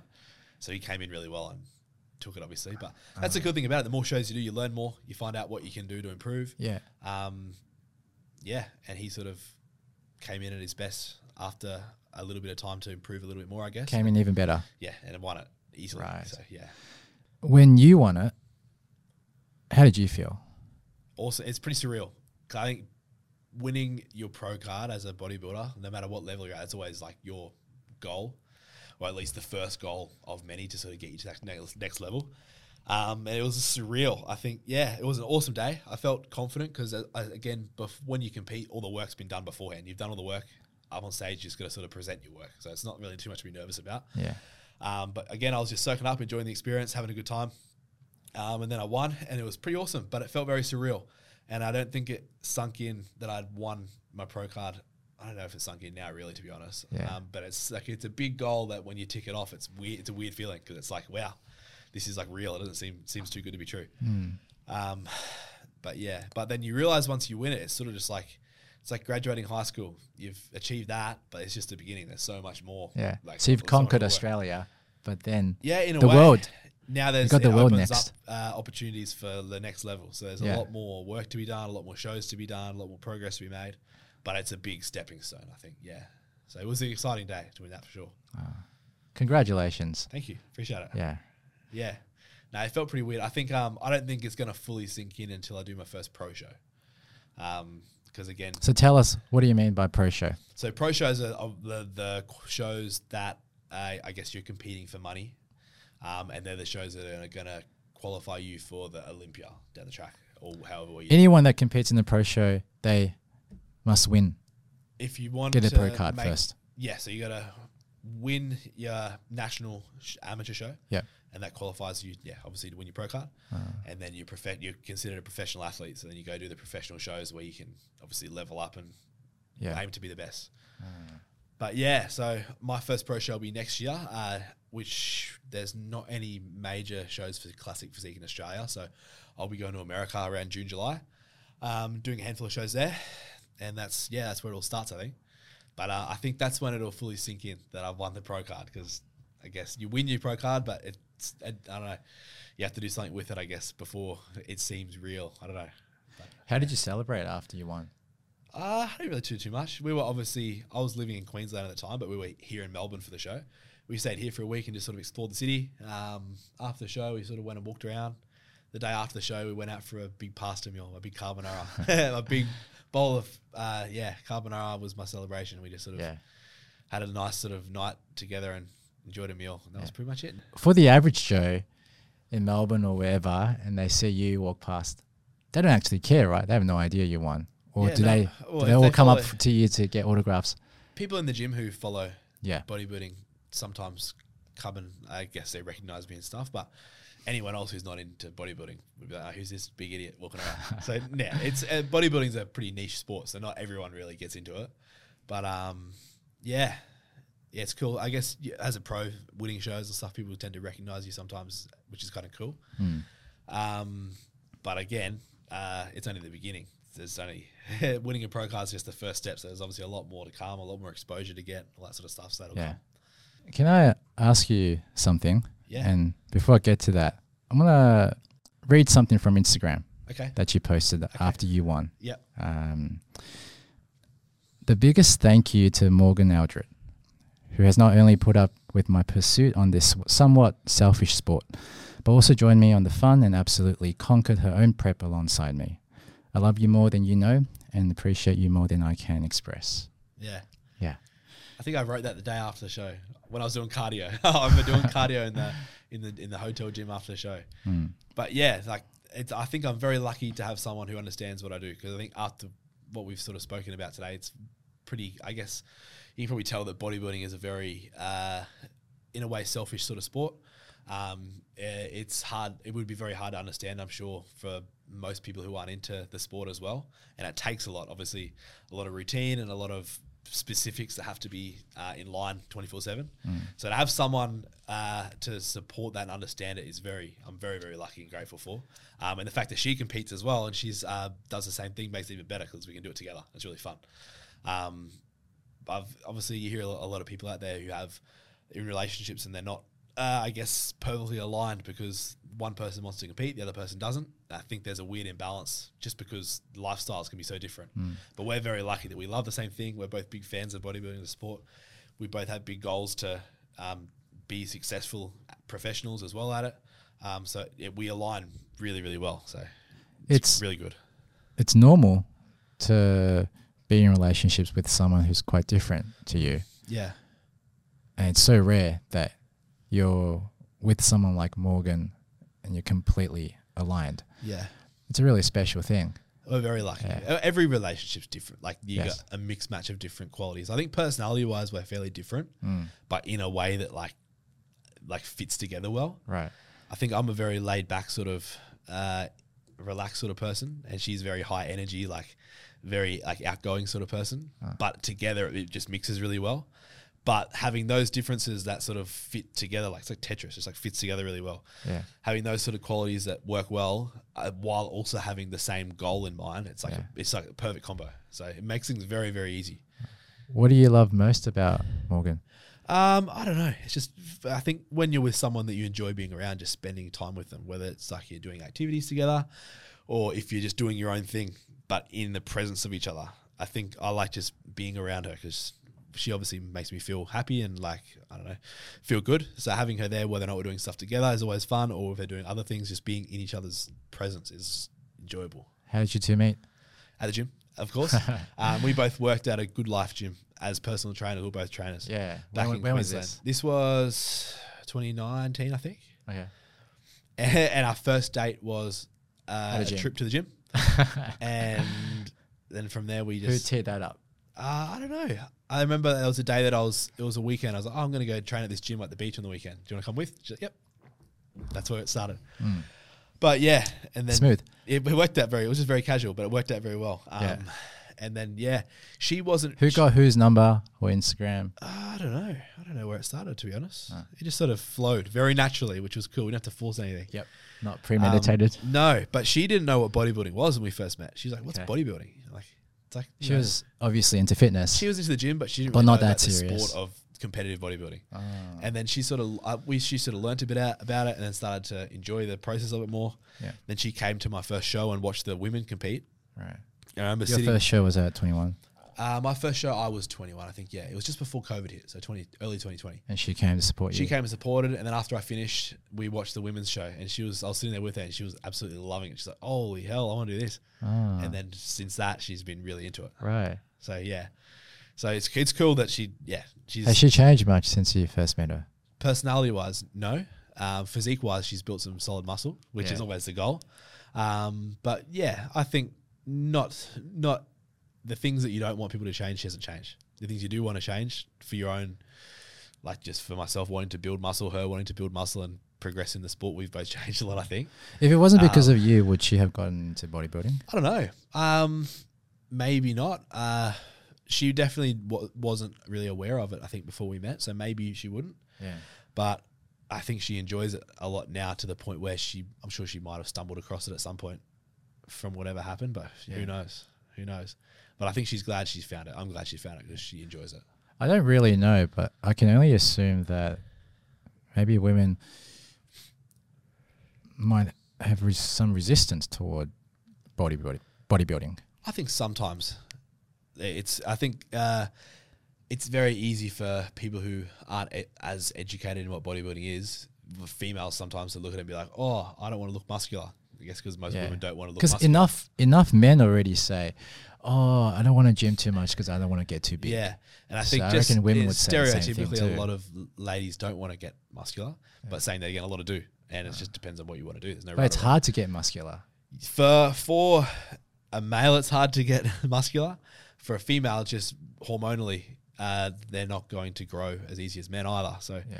yeah, not everyone's going to grow, but it's definitely doable, and a lot of women do it and do a really good job at it. Um, but it's Because it's not like tricky. you just hit the gym a couple of times and you're going to get And massive. I think that's where people sort of Takes get a lot scared. of work. Sometimes people get scared. It's like, oh shit, I don't want to. They don't want to get too manly looking or whatever, and it, it obviously doesn't happen overnight. Um, but yeah, it's obviously doable if you have the right goals and you're doing the right thing, as everything sort of works. So yeah, I think uh, at first when a lot of people don't know much about sport, men and women, it's very easy to sort of not understand it and not really want to be, resistant towards it because I don't want to look like it. But I think when you learn more about it, you can understand that you can have full control over how your body looks. It's just about doing the right things and educating yourself on what's uh, what's required to make the progress you want and then do it. Yeah. Because you're not just going to go to the gym and put on 10 kilos of muscle in a, a week. the ideal body is obviously very subjective. Mm. For men, a typical way of comparison would be the V taper. Yeah. Yeah, small waist, Yeah. Big arms, big chest, all that. Yeah. Um, how about for females? I think it changes a lot, doesn't it? Um, I think if you look, I, I was speaking to Morgan about this the other day. Um, if you look like, I don't know, 10, 20 years ago, lots of ladies tended to want to look like very skinny and like model like. Yeah. Then they're sort of And like, Morgan's a personal trainer herself. she's a trainer as well and a coach herself. Yeah. Um, and we could follow her on Morgan Eldred. Yeah, just Instagram and everything as well. And she does similar to what I do. She does uh, programming and coaching, and she does a lot of like posing coaching for the stage for bikini competitors. Oh, Because obviously fantastic. posing is a very big part of. Yeah, for the female listeners who are interested. Yeah, yeah. Yeah, well, check yeah. out Morgan. If we look at posing, like posing is a very big part of bodybuilding, but especially for the the bikini category because they get judged a lot on, I guess, how they present themselves. So she coaches people on how to do that, which is awesome because there's a lot that goes into it. Yeah. Um, but yeah, where were we? Oh yeah, for I think women in general, like, uh, I think a lot of them these days want to look like I don't know, like Instagram people. It's just the same as guys do, um, but it sort of varies. Mm. But uh, yeah, it's very easy to sort of uh, build up a bit of a misconception as to what happens in the gym and how much muscle you're going to grow overnight, which sort of scares some people away. I think, Sure. but yeah, This is a stupid question, but I'm curious about it. Guys who train and do it in the right way, they can grow and have massive chests. yeah. How about for women? Is it possible to train their chest and grow their breasts? Yeah, oh, well, you'll build like pec muscle. So Pec muscle, yeah. Every Does that every every person's got like like a pec, like a chest muscle. Yeah, Obviously, women it's sort of hidden by other other body parts as well. yeah, So if you build up your pecs, you're going to build up your pecs. It's just like building your chest. So Mm. Yes. guys normally want a big chest just because it's don't it's kind of cool. yeah. Girls, I guess, aren't always too concerned because you can't always see, see like a pec muscle that's hidden by Oh, the the pec doesn't push up the. Oh, I don't think directly. Nah, Okay. sort of, the, obviously the muscle is like a deeper layer, so that's Yeah. yeah. I, to be honest, I don't even know Uh, how it works too much. yeah, But uh, for bodybuilding in women, I think a lot of women don't prioritize a lot of chest work because it's not really judged on the stage, so it's not really Sure. anything to worry about. Um, it's a lot of women categories very like leg and glute dominant, so more lower body work. your abs are so defined and thick, and you're in your off season right now. Yeah, Yeah, still visible. yeah. How much do people need to train their abs? Uh, it, it depends on what your goals are. Again, it's not like you need to train your abs. Doing bigger compound movements where you're like supporting your posture, your abs are working. So obviously, by bracing your core, the abs are being worked. Um, but if you struggle to brace your core, I always recommend doing a bit of extra core work just because it helps sort of build a better connection with your abs and learning how to brace it right. Um, obviously, ab work will build the ab muscle as well, but it's never going to be visible if you're holding extra body fat. So it's about making sure body fat levels are lower so you can see it. Um, and then obviously having abdominal muscle there, everyone has it there, but the more developed it is, the more you're going to be able to see it. Um, so Can there be a significant difference by building the abs to make them thicker and make them pop? Yeah, well, if you train them more, like any muscle, they're going to grow and be more visible. Yeah. But you got to remember as well, a lot of people sort of get scared that by training too much abs, they're going to make their waist look thicker. Yeah. Which is, it's I guess technically that could happen, but it's sort of pretty tricky. If you think about how thin, like your abdominal or your abs, like the muscle's probably like that thin. So for the muscle to double in size, it's going to be like that thick. Even that's not super thick. Sure. And for a muscle to double in size, if you think about doubling the size of your bicep, it takes time. Yeah. So it's not like doubling the thickness of your abs is going to make your waist a lot thicker. So How often can do you train them. your abs? I train mine one or two times a week uh, in the off season, just to sort of keep them, just to make sure that I'm bracing well and keep them active. If you didn't train your abs at all, Yeah, do you think your abs would look less defined? I think pretty similar. Pretty similar. Maybe actually. slightly less developed, but if your body fat's low enough, you're going to see abs anyway. Is it genetics too? How Uh, much gen- they pop? No, it, can be. Everyone's sort of got a genetic sort of different shape to their abdominals and stuff. You see some people that have like really symmetrical abs. Some people have like not symmetrical. So that's a genetic thing, just the way the muscles attach, like every muscle. But Yeah. I think the amount that your abs are protrusive mostly comes down to how dense they are, obviously from being worked, and also just how low or high body fat you are. So it's like revealed. Yeah. But everyone, it's a common thing, isn't it? Everyone wants abs. but the easiest way to do it is just to lose body fat. Body fat. Get lean as lean as possible Mm-hmm. in a healthy manner, and they'll be there. What do you prefer? To be shredded, low body fat, or right now? Um, it depends. It's it's a hard question again because with uh, the bodybuilding competitive side of things, it's not so much that we're concerned about how we look. It's more how we're How you feel? how then? we um, not even so much how we feel, more just how much progress we're making. Because again, it's a sport where you're trying to uh, meet a criteria of judging. So you're trying to make progress in certain areas. So it's not like we're looking at ourselves and be like, ah, I want to look like this because I want to. I don't know because I want f- people to look at me this way. It's more about trying to meet a criteria for a sport so you can win at it. So it's again a less of an emotional thing, more of like a, just a factual, competitive thing. that so you treat it professionally. yeah, like it's not so. I think when you're bodybuilding competitively, you're doing it to win shows, not to look good and feel, not to look like a certain way, um, for different reasons, I guess. But um, f- personally, I I enjoy, I sort of enjoy the phase I'm in now because having more food in your system in a growing phase, you have more energy, more energy, you feel better, feel stronger, um, all that sort of stuff. When Yeah. you're in a cutting phase for a show, obviously you look leaner and sometimes it feels good to be a little bit leaner as well um, but your energy levels are lower because you're putting less energy into your body and your output's normally higher so yeah energy is not always quite as good Is it possible to build muscle at maintenance, meaning your calorie expenditure and what you consume is Yeah. almost the same? yeah it, it can be done but like obviously you're going to make more progress if you're in a surplus um, i think for a lot of people you can sort of recomp a little bit especially if you're new to the gym sometimes your body's a lot more responsive to what you're doing so if you're eating at maintenance levels you may be able to drop a bit of body fat and build a bit of muscle at the same time Yeah. um, definitely doable, but the results may be a little bit less, um, like not not quite as fast if you're sort of directly focusing on losing body fat, one or the other, Yeah. or building muscle. Um, but there's a time and place for that sort of stuff. I think for a lot of clients who, of mine, who are really new to the gym, will sort of start around maintenance calories, maybe a slight surplus, and they'll find they will be able to drop a bit of body fat and build a bit of muscle. Yeah. Uh, but for someone who's more advanced, um, you sort of have to be a bit more specific. I find. Yeah. It's always like the first couple of years. Yeah, when You you can do, your body's not can used to it. So almost grow really anything you do is going to make Yeah. some sort of response. But yeah, If I may, just to go back to your partner, Morgan, yeah.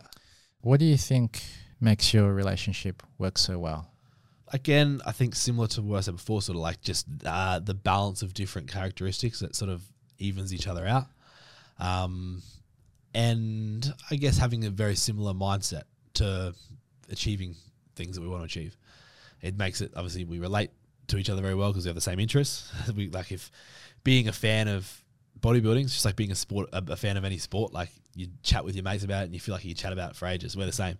We both love it, so we can talk about the same stuff. your number interests. one passion would be bodybuilding. Yeah, hundred percent. How about Morgan? Yeah, she's the same to be honest. Same. Yeah, And before you two were together, what, what would you say was her number one? she used to be into athletics. Athletics. Um, like I think through school and like teenage years and stuff, she was Yeah. yeah, really good at like I think what she did like a bunch of different athletics, like high jump, Uh, long jump, running, that sort of stuff, all the track stuff. and when she took more and more of an interest toward Mm. bodybuilding, did that just happen naturally, or did you, in the back of your mind, want to try and like kind of Just happened encourage to be her? honest. Like I would hate nothing more than for her to do something that she doesn't want to do. Yeah, Because like I don't care what she does as long as she's happy. That's the main thing. Um, so the fact that she f- this makes her happy and she enjoys it, that's the most important thing. But um, so maybe you you inspired her a lot. I Seeing think how I, much- I think I just much you loved exposed, I exposed her to the sport a bit, I guess. Um, and then yeah, maybe seeing me do well and enjoy it, she wanted to do it as well. But yeah, I'd never want to pressure her into doing it because it's, I'd hate to do something. Even myself, I hate to do something that I don't want to do just because someone told me to do it. Um, but being her similar to me, she was into like a, another sport when she was younger. You can sort of take similar sort of uh, lessons you learn from that into the sport of bodybuilding, although it's like a very different sort of act. But she could bring things she learned from that into this. I could bring what I did younger into this as well. So we sort of had a similar sort of upbringing of playing a lot of sport. So it sort of related well with that as well.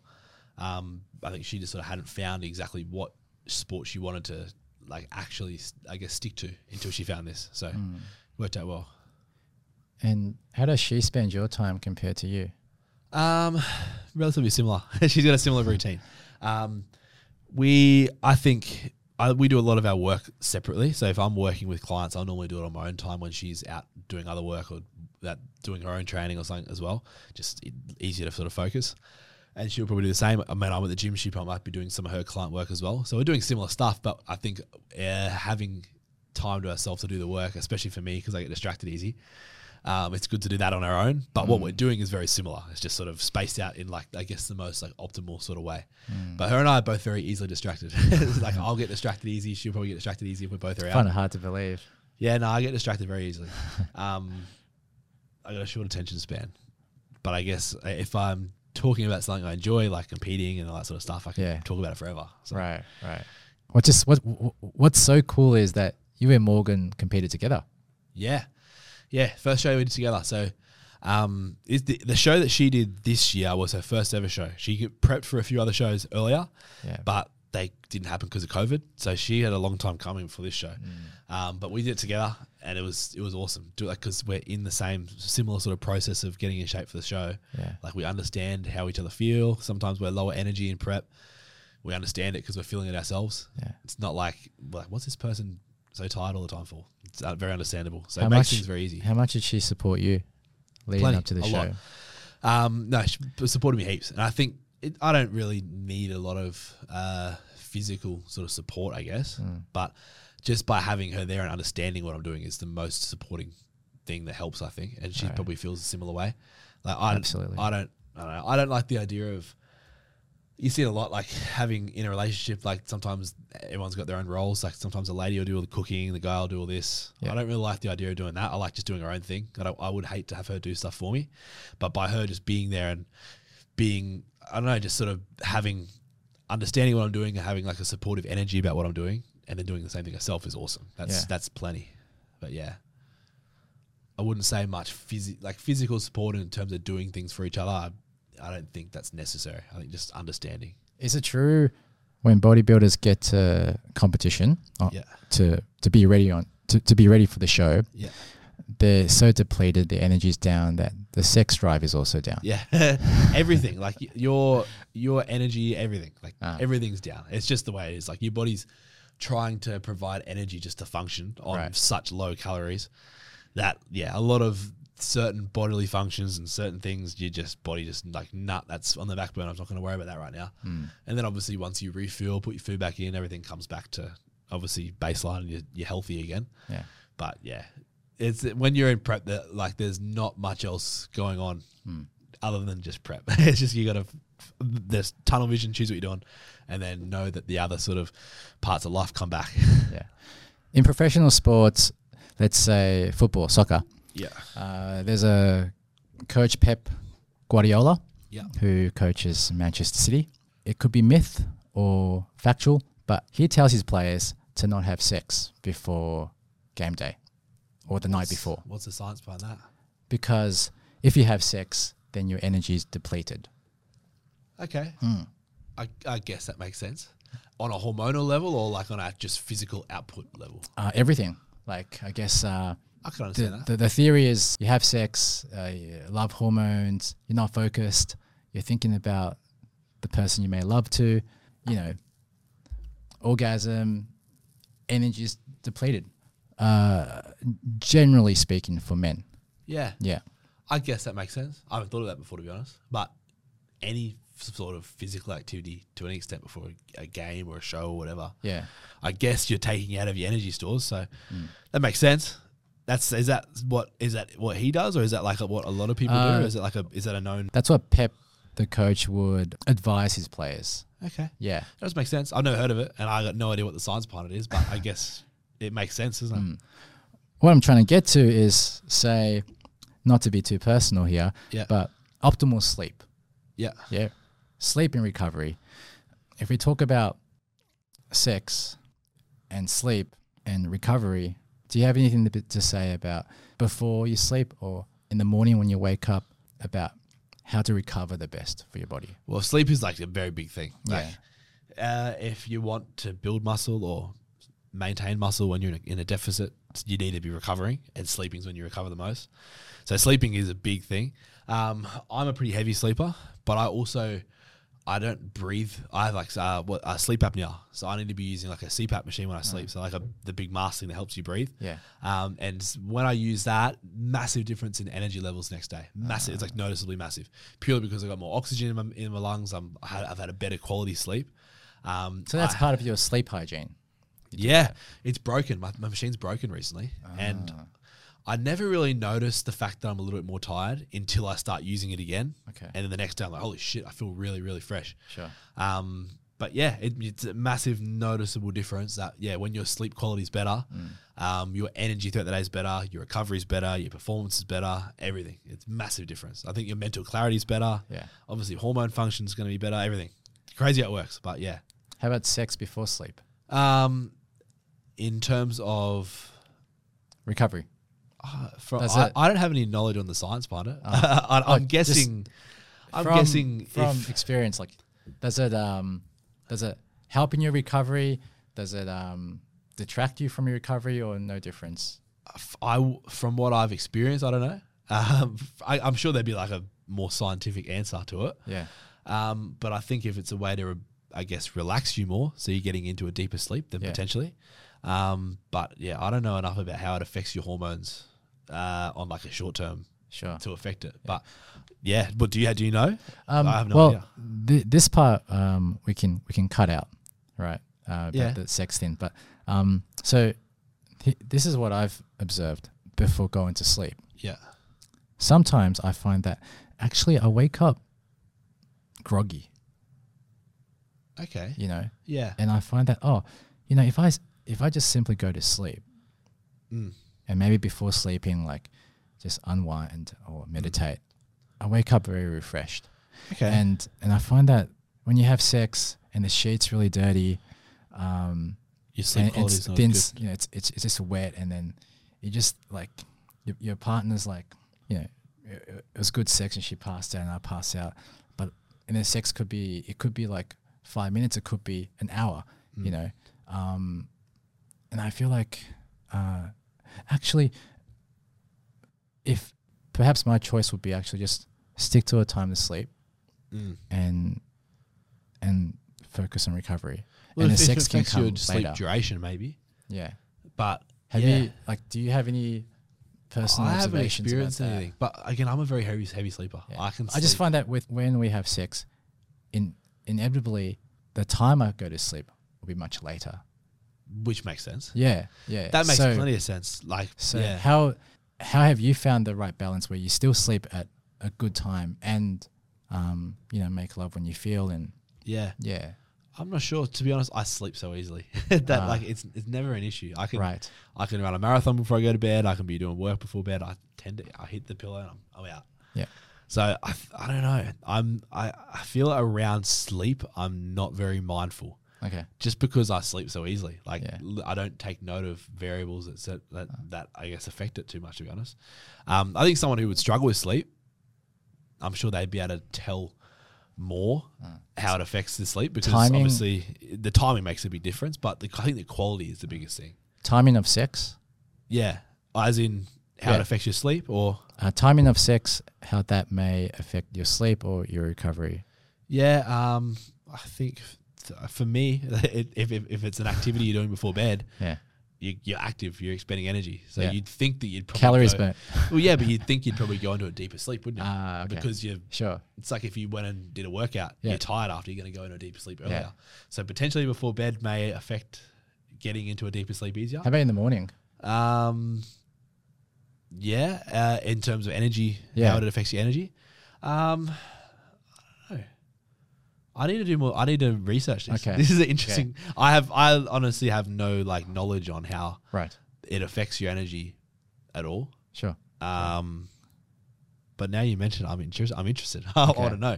But yeah, to be honest, I don't. I don't know if it has a massive effect on energy, but I know that it does have an effect on, I guess, mental. There are some there are some athletes, yeah, that um, before game day, the night before, no sex, or, or even Yeah. a week, a week before the game, Yeah. no sex at all. Yeah. Okay. Yeah. And actually, now you say that, I remember my first ever coach before my first show. He did say that. So before the show, just don't do it. Go to sleep. It was okay. How know. many days before the show? That was just one day before the show. That was Oh, one day. before. Okay. Um, that's the last thing you mind before a show. You're tired and you just want to sleep. but Mm. uh, now you say that, I do remember him saying that. But again, Yeah. I don't know the science behind it. But it's probably something I would like to learn, to be honest. Because if it's if timing or anything will affect your performance in the gym or your recovery, it's worthwhile knowing, I guess. Yeah. But I have no knowledge on Well, whatsoever. Whatever you're doing is already working. I guess. But again, there's no always different ways to make it better. I think. there's always ways to add 1% little improvements to what you're doing and be better. So Yeah. the more knowledge you have, the better. Mm. when it comes to food Yes. digestion, how do you take care of your body? Um, in terms of digestion, In, in terms Um, of digestion, because you eat so much. I eat a lot of food. Yeah, Yeah. I've recently started. There was a point where I was just taking like a generic uh, digestive enzyme supplement, which would just help break down food. Um, but recently, I've been advised by my coach to start using a couple of more uh, specific supplements. One was a form of magnesium, magnesium glycinate, I think it was called. Um, and the other is I don't know how to pronounce it. Bet betaine, betaine, B E T A I N E.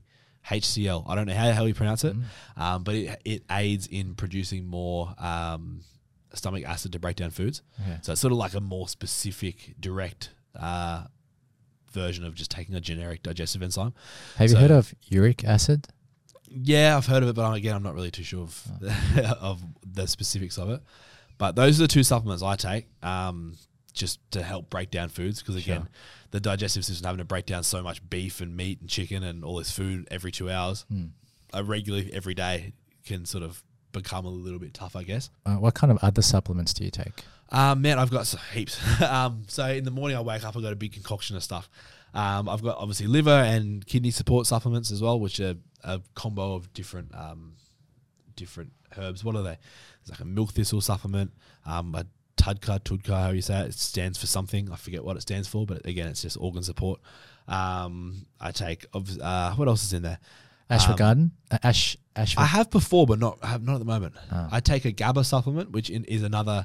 Uh, it's I guess in a way similar to ashwagandha. It's it's helps to. I How do you say it again? Ash, ashwagandha? Ashwagandha. a- I ashwagandha? I think that's how you say it. ashwagandha. Yeah, Yeah. Um, but it's just a herbal supplement. Because that's to help with reducing helps with easing stress. the mind a bit, and that's what Yeah. the GABA supplement in a way is Take similar GABA. for. It sort of like eases the mind a bit. Yeah. Um, I've obviously got And read Power of Now. what's that? Sorry, Read Power of Now. read Power of now. That, Yeah, that gets you that's going a, as that's well. a good supplement. I love that thing. I've been reading. Um, I've been going back and reading The Secret as well, Oh, which is similar stuff.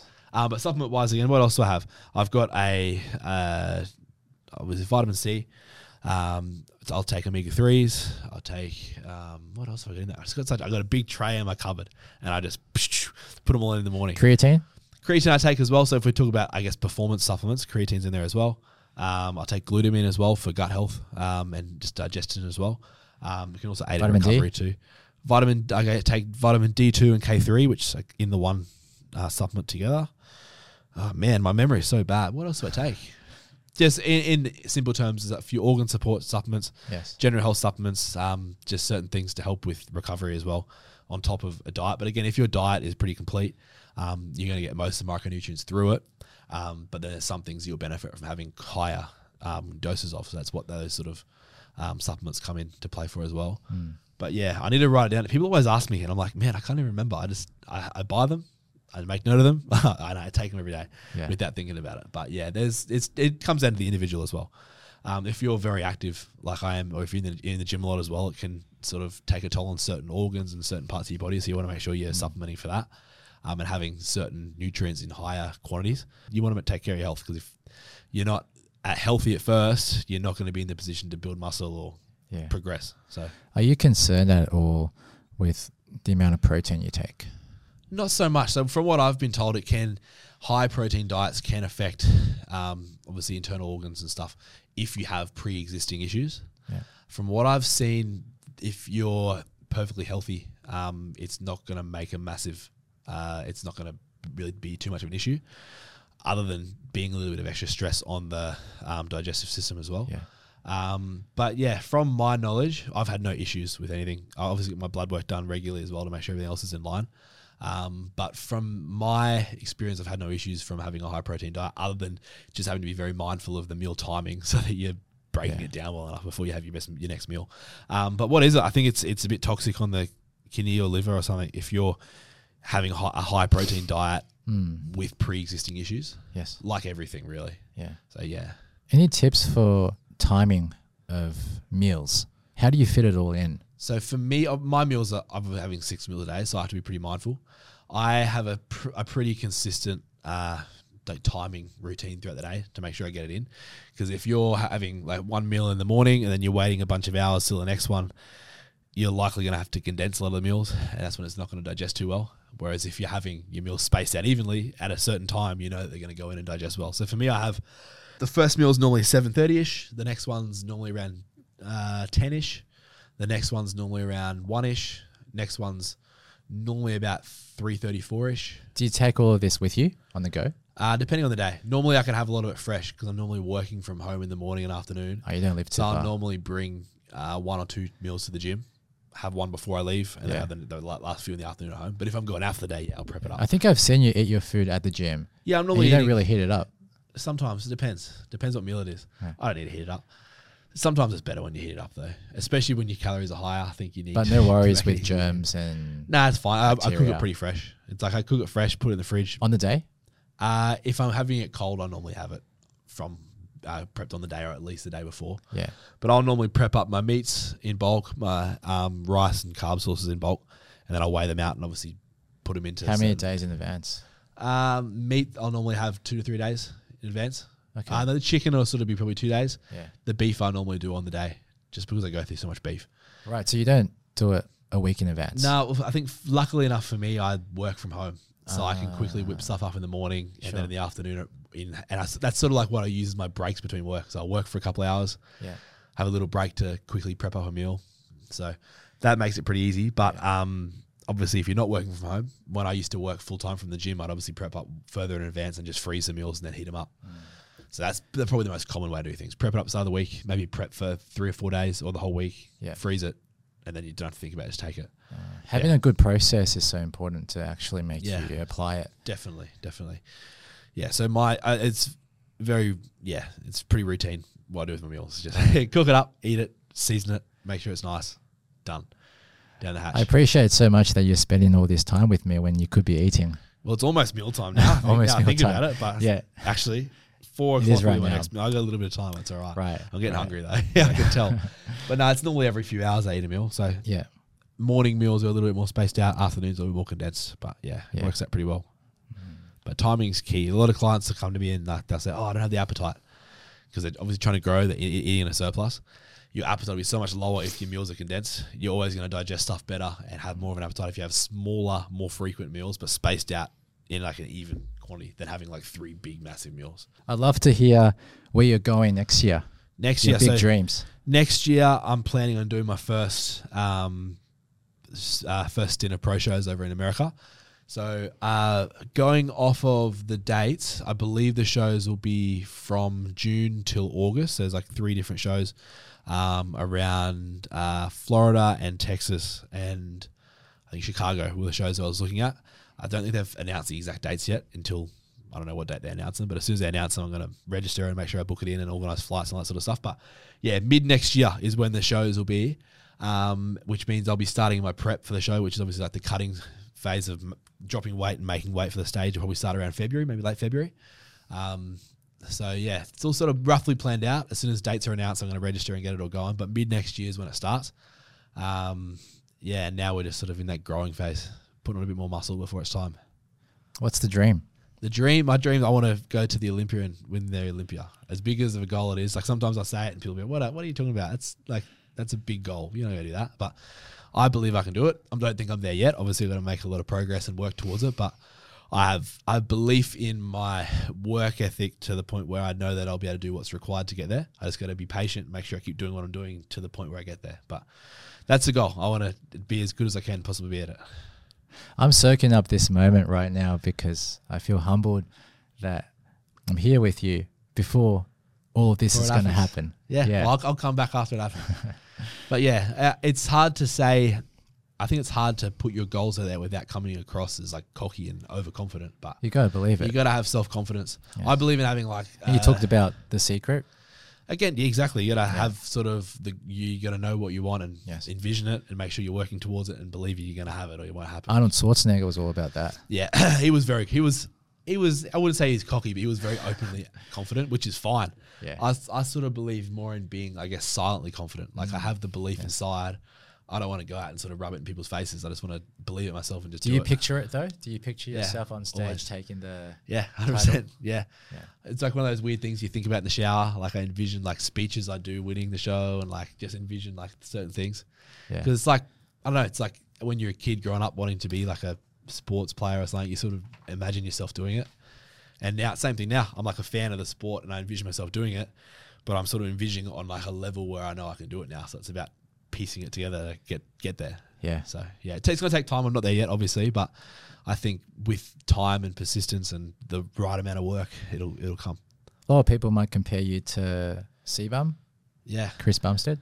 he's the man. Yeah, yeah, What do you envision? Because you're going to meet him one day, sick. and on stage with you, you take home the the title. Yeah, He could be second. never. Yeah, you never know what'll happen. Like, yeah. I think he's the guy that everyone who competes looks up to in classic physique. Obviously, Mm. he's the man. He's a bit older than you. Yeah, I think what's he like? Twenty seven, I think. Yeah, about that. which is still pretty young for a bodybuilder. Yes. But um, I think that's one of my biggest uh, advantages that I'm pretty young as well. So I've got time on my side to progress with it. So by the time I'm at his level, I'm not going to be so old that I'm going to have to sort of rush it. I've got time to do stuff at a healthy rate, make sure I'm growing without pushing the envelope health wise. Um, but yeah, but he's the man. He's I think everyone who wants to compete and do well wants to be at his level one day. So that's 100% the goal. And the cool thing is that like people I look up to, I was thinking about the other day, a lot of the people that I look up to now who are like sort of idols of mine, that it's not going to be long until I'm sort of standing next to them on stage. So people I look up to are sort of becoming like people I'm up, up against, so- which is a cool sort of feeling. Yeah. So it's motivating for sure. It's about time we have someone for Australia. Yeah, yeah. Well, it's it's. I think Australian bodybuilding is definitely growing. Um, it's definitely becoming more popular and getting better and better. But um, I think as the time goes on, there's going to be more of us going over there. Um, I've I had a, a mate of mine who went over and competed in classic over in Europe and stuff the last uh, month or two. Um, so and there's a few other guys that I've seen doing some European shows and stuff from Australia too, but only recently I haven't seen it. It's only sort of fresh. So it's starting to pick up now, which is exciting. So mm. I'd love to have like a big group of like Australians that go and compete together and like make it a bit of like a team effort. It'd be fun. Yeah. But yeah, now's like an exciting time to be amongst it because it's starting to pick up a lot, I think. When you become Mr. Olympia in a couple of years, or could be even sooner, You never know. Yeah. what kind of difference would you like to make to the world? I think well something I found that I enjoy now is sort of I guess uh, seeing the ways that I can help people by doing just doing what I do. See, I almost almost selfishly go about doing what I'm doing for my own good to try and progress as much as I can. But the more I guess people see what I do, I find a lot of people come to me and say, "Hey, you it motivated me to do this. You Yeah. motivated me to do my first show. You motivated me just to get in the gym and lose some weight or something." Very basic stuff, and I'd never really, I guess, actively go out and tell people, "Hey, do this." But I think just by doing my thing, it's awesome to see that people uh, take stuff away from it as well. So I'd like to sort of continue to, to do that, but on a higher scale. Just doing what I'm doing. Um, I guess helping educate people on what I do as well. Um, and I think for, uh, I'd like to teach and I guess show people what is like what's uh, what's doable just from I guess putting in work at something you enjoy, like more the mental side of things. No matter if it's bodybuilding or if it's health related or if it's a sport or if it's like art or singing or some other talent, if you put the work into what you're doing with the right amount of passion and energy, you can achieve whatever you want. I think it's just good to sort of portray that in a physical manner of bodybuilding so people can see it Yeah. and then apply that to whatever they do. Would you like to be an ambassador for the sport? Yeah, Um, cool. Yeah, Do videos, share your message, Yeah. inspire people around the world. definitely, definitely. I enjoy what I do, so it's very easy to uh, promote it and I guess put uh, content out about what I'm doing. Yeah. Um, and I've been doing a little bit of it lately, which people seem to give me good feedback about, which is great. Mm. Um, but yeah, I just enjoy what I'm doing, and the more I can document it and share it, and then ideally help or even just motivate people a little bit, the better. And I think the more I progress with my career and everything, the more more uh, what I do is going to be seen as well. So it's just naturally going to get more. Um, I guess going to help more people as well. But yeah, my main thing is just I just want to continue doing what I enjoy, and then allow people, if they want to, to take things away from it that can help them as well, without forcing it upon anyone. Where do you see you and Morgan in three years' time? Um, we we've spoken about owning a gym. We'd love to open our own gym and run some sick Damn. gym somewhere. Um, Yeah. For now, though, our goals is purely just competing. I'd like to compete and do as well as I can professionally for at least until I'm maybe 30 years old or so. I think she's sort of in a similar sort of uh, headspace as well. Um, and then I think You must yeah, be so proud of Morgan. hundred percent, very, very. Well, she's starting preps now for her next show, so I think she'll. Hopefully, I'm sure she'll probably take that, win that show, and then come over and we'll be able to Take do the pro pro card I think she will this time around. You yeah. two together smash it. don't do it together. But US. competing's our, our goal for the next uh, at least bunch of years. Yeah. And then it'd be cool to have a, yeah, I'd like to own our own gym and then uh, run uh, any other sort of related businesses as well. Because I think once uh, the competing side of things has passed, Yeah. I think it's always good to have some other sort of project to work on. Um, but I'd love it to be related to what I do. So, yeah, When you open up that gym, I hope I can get a membership there. we'll see. Now you'll get you'll get exclusive membership. But yeah, no, we definitely love to have a cool gym that's like, uh, I, I love a gym that's semi-exclusive to people like clients like you or Yeah. people that I uh, relate with or friends, all that sort of stuff, without allowing mass numbers of people in the gym. Ah. I find like Something like Doherty's. yeah, Golds. 100%. There's some yeah, there's some awesome gyms like Doherty's and all that sort of stuff, and some cool ones in the states. Obviously, some cool ones here as well. Yeah. That seem to be very um, not too franchised. not yeah, they're not doing it for money. Doing it more just to, uh, I guess, have like a cool facility that you can get like-minded people into to do their thing and have a good atmosphere instead of just trying to make money out of it. yeah. Um, that's something we'd really like to do, and I think with success in competing and stuff as well, it'll sort of create a bit of uh, more opportunity to help promote the gym, having a, I guess, more uh, like titles under our belt and a bigger name for ourselves as well. But yeah, that'd be something that'd be really fun as well. We'd love to travel as well. Obviously, traveling for shows, you get to travel around for all that sort of stuff for the shows, and then obviously experience other parts of the world within it. That'd be fun. We'll be spoken about moving overseas and living in the states at some point as well. But yeah, First time for you? Yeah, I've never I've never traveled overseas, so my first pro show is going to be my first overseas travel experience as well. Mm. So it's going to be big. So excited for you, we got a man. lot of we got a lot of stuff that we're looking forward to though, so it's Yeah. very exciting. We talk a lot about success. Mm. How about fears? Yeah, Surely, great man like you, there must be something that you're yeah, you're really scared of. yeah. I think I think probably my biggest fear is, uh, I guess, not living up to my potential or not making the most of things I've had. And that's something that I sort of think about sometimes. Like, it's sort of a good motivator in some ways. Um, but for me, I've I feel that all the time. Yeah, not living up to potential. Yeah, because like I, I think I've been lucky enough to have a pretty good upbring- upbringing. Like I haven't had any, I guess, uh, massive, a major events that that people would sort of consider like, I guess, really negative. So I sort of want to make sure I'm using all the positive things I've had in my life to make the most of them. Yeah. Because I'd hate the thought to look back in like ten years' time, and be like, oh, I had all these opportunities and all this potential to do this stuff, and not have made the most out of it. And I think that's one of my biggest motivations as to why I keep doing things, even on days everyone has their days where don't, don't feel as motivated. My biggest motivation is like, all right, I've got, I'm in a much better position than a lot of people. Like people starving in the world, there's people homeless, there's people whatever, all this stuff happen. I've got good situations, life situations and stuff compared to that. So it, I'd hate to not make the most of it Yeah. and just look back one day and be like, oh shit, I could have been better. So that's, I think, a big fear for me is that. Um, because yeah, the, the thought of regret is like, yeah, would not be not really too kind. Someone could look at you and say, you've got it all worked out, Callum. That No one does. Yeah. no, No one does. because you know you're one of the best in Australia. You you go into the states. You and Morgan dominate the world. Like, Mm. what could go wrong? Like, you know, Yeah. I think. must be full of confidence. Um, yeah. yeah, like It, I might, it probably comes across that I've got it all together, and I think that uh, in like my chosen avenue, so bodybuilding, competing, I feel I'm very confident in everything with that because I put so much into it. It's very easy to feel confident with what I'm doing, but obviously that's my favorite thing to talk about. Yes. Um, but there's other obviously other elements of life that like I guess aren't ex- as exciting to talk about that you don't sort of see as well that some people um, would assume are as a okay as the competing side of things is was when they're not. And I'm not complaining. I think I've, I don't have a bad life at all. But everyone's got struggles. Everyone's got little things they're trying to overcome. Everyone's got fears. Everyone's got like just the things they're working on.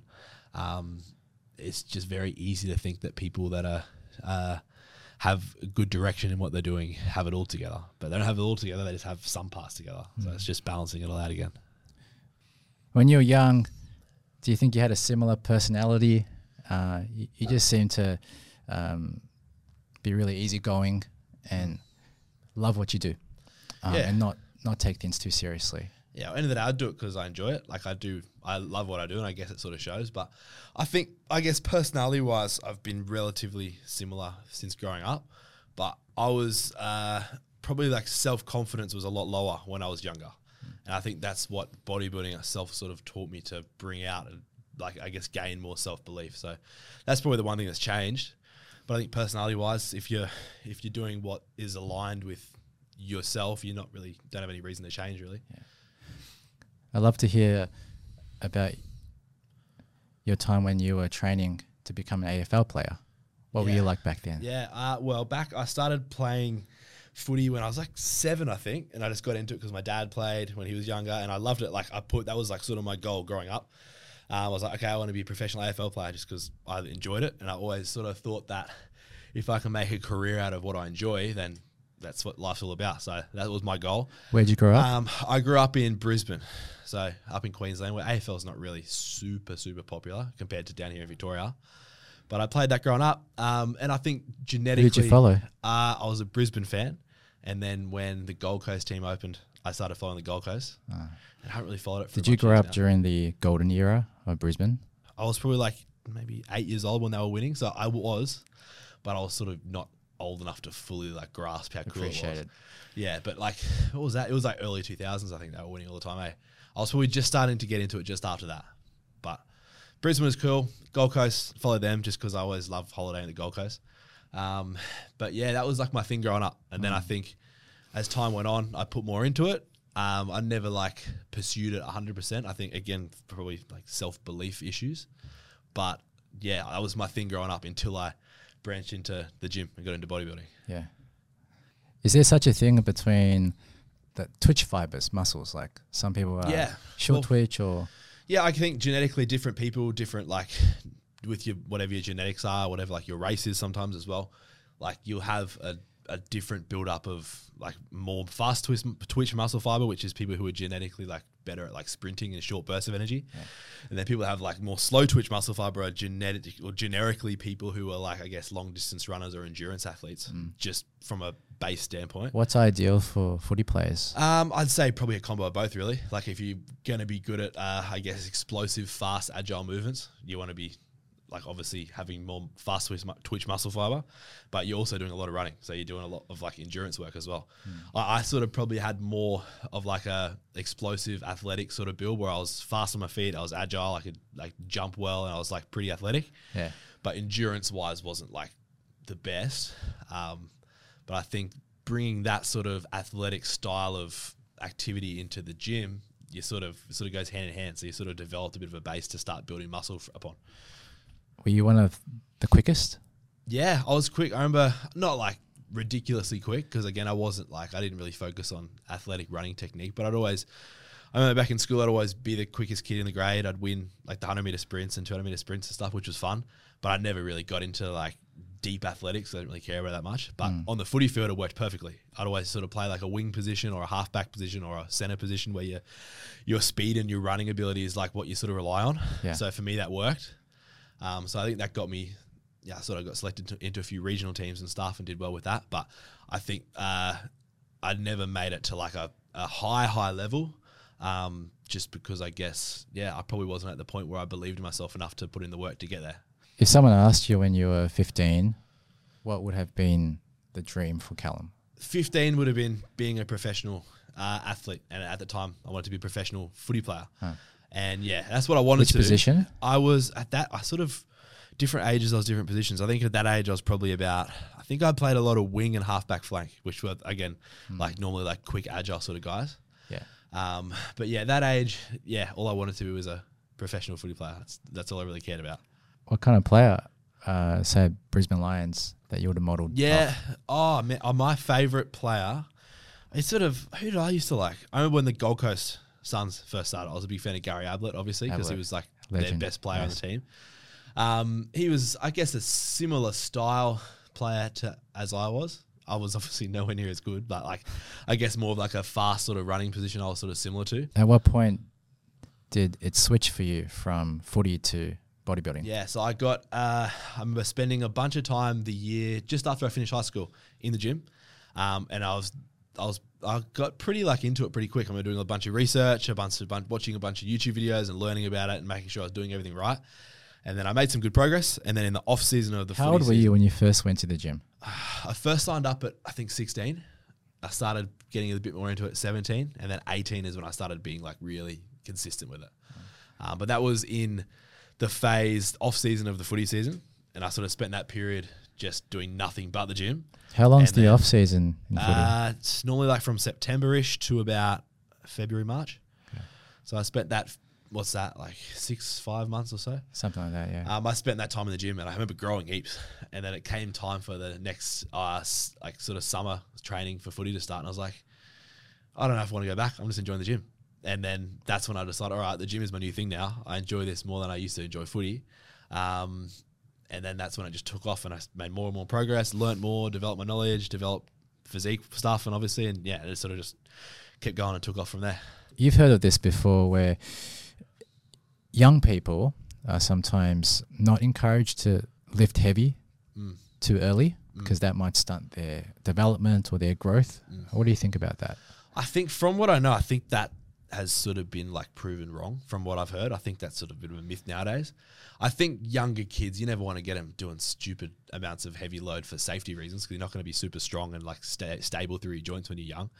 But I think basic resistance training in a safe way for young kids is not going to hurt. As Healthy. Long as, yeah, as long as you're not overdoing it, not overtraining, not wearing down joints, your technique's fine. I think doing lighter basic movements just to build up a bit of base strength is beneficial. Um, I would assume that when you hit the gym at 16, you probably went heavy very early on. I was uh, I went heavy, but at the same time, I was very lucky that I think I I went through a phase of really studying bodybuilding and lifting and stuff early on because I was really into it from an early. How did you study? Just like YouTube videos and online and googling stuff. So it wasn't like really like deep knowledge, but it was enough Yeah. to educate me. And you liked your bodybuilding.com? that was where I started. Yeah, I got a bunch of programs off that, um, and they used to do a lot of YouTube videos, so they sort of gave me a lot of base knowledge. And I think I was lucky enough to find a lot of that stuff when I was really new to it, because I sort of learnt the principles of execution of exercises always beats uh, going stupidly heavy and not almost. You were really safe with it. self taught then, initially. Yeah, obviously I learnt a lot from a lot of people along the way, but I did, I guess, build the foundation of my knowledge just through my own research Yeah. um, yeah, at like the age like 18, which I think a lot of people have access to now, being sort of pretty like uh, available through social media and stuff. But I think around that, what was that, 2016, 2015? It wasn't quite as popular. So I think I was just lucky I got into the right sources and learnt like the basic stuff so I didn't injure myself. And then obviously I could build my knowledge upon that. Any major injuries? Nah, luckily. No, I've had little uh, little injuries when I was playing footy back in the day. I remember I tore like I mildly sort of tore my hip flexor and stuff, little broken bone every But no injuries from bodybuilding Nah, nah, luckily no. Um in ev- seven years. yeah, no eight injuries. years. I've had uh, mild shoulder impingements, which most sort of bodybuilders get just from I guess overuse and a bit of like tension through the shoulder. Yeah. But it's something that I sort of tackled before uh, it became an issue. But again, you've, you've, you've heard of stories where people tear off their bicep. Yeah, it's disgusting. I think that sort of it sort of scared me to like learn more and take it safe. Ah. But I do remember I don't remember where I heard it, but I remember hearing and it sort of I guess made a lot of sense to me early on that uh, I guess slower, more controlled movements in the gym are going to result in more direct tension on the muscle and obviously be less stressful on joints and risk less injury. I remember hearing that early on. If I didn't hear that early on, I probably would have done a lot of stupid stuff like most Yeah. people do and got injuries. So it's You lucky that stuck with me. You don't tell me that, but when you train me, you definitely make me go slower. Yeah. And kill me. Yeah. Well, sometimes you're like, I don't know what I'm doing this for, but it works. But yeah, it's exactly. If we slow stuff down, if you're doing stuff with certain tempo techniques and like, I guess added intensifiers and stuff to sets that make it harder than it needs, well, harder than it would be uh, at a lighter weight, just uh, doing straight sets, it's like safer in a way. And you're, yeah, isolating areas you want to hit more, more specifically too. You touched upon social media before. Mm. In the younger generation now, you're exposed to so much stuff. Yeah. So many great, um, amazing physiques. Were you exposed to that when you were Yeah. Yeah. starting up? I I think over the last bunch of years, like bodybuilding and like I guess just fitness in general in the gyms is like just expanded because of social media. But I think I sort of got into the gym around the time that it was popular enough to be pretty well seen. Right. And I remember there was a bunch of people I sort of would look up to and I'd be like, oh, I want to learn from this guy. I want to look like this. And then, yeah, so I think I learned a lot of basic stuff again, just from like Instagram with like just early days of just basic knowledge. Um, but yeah, I remember seeing physiques I wanted to look like. And then as the years sort of went on, I Because it's making people start younger and younger now. yeah, yeah, definitely. Well, younger people are getting into social media and stuff now. And I think for me to take bodybuilding and this the gym in general seriously at like 17, 18, I think that was sort of rare. I don't think many people my age took it fully seriously then. Um, but I think now it's a lot more popular because you see like TikTok videos going off and Instagram videos and people like have more to like look up to. I think. But your motivation when you started was completely different.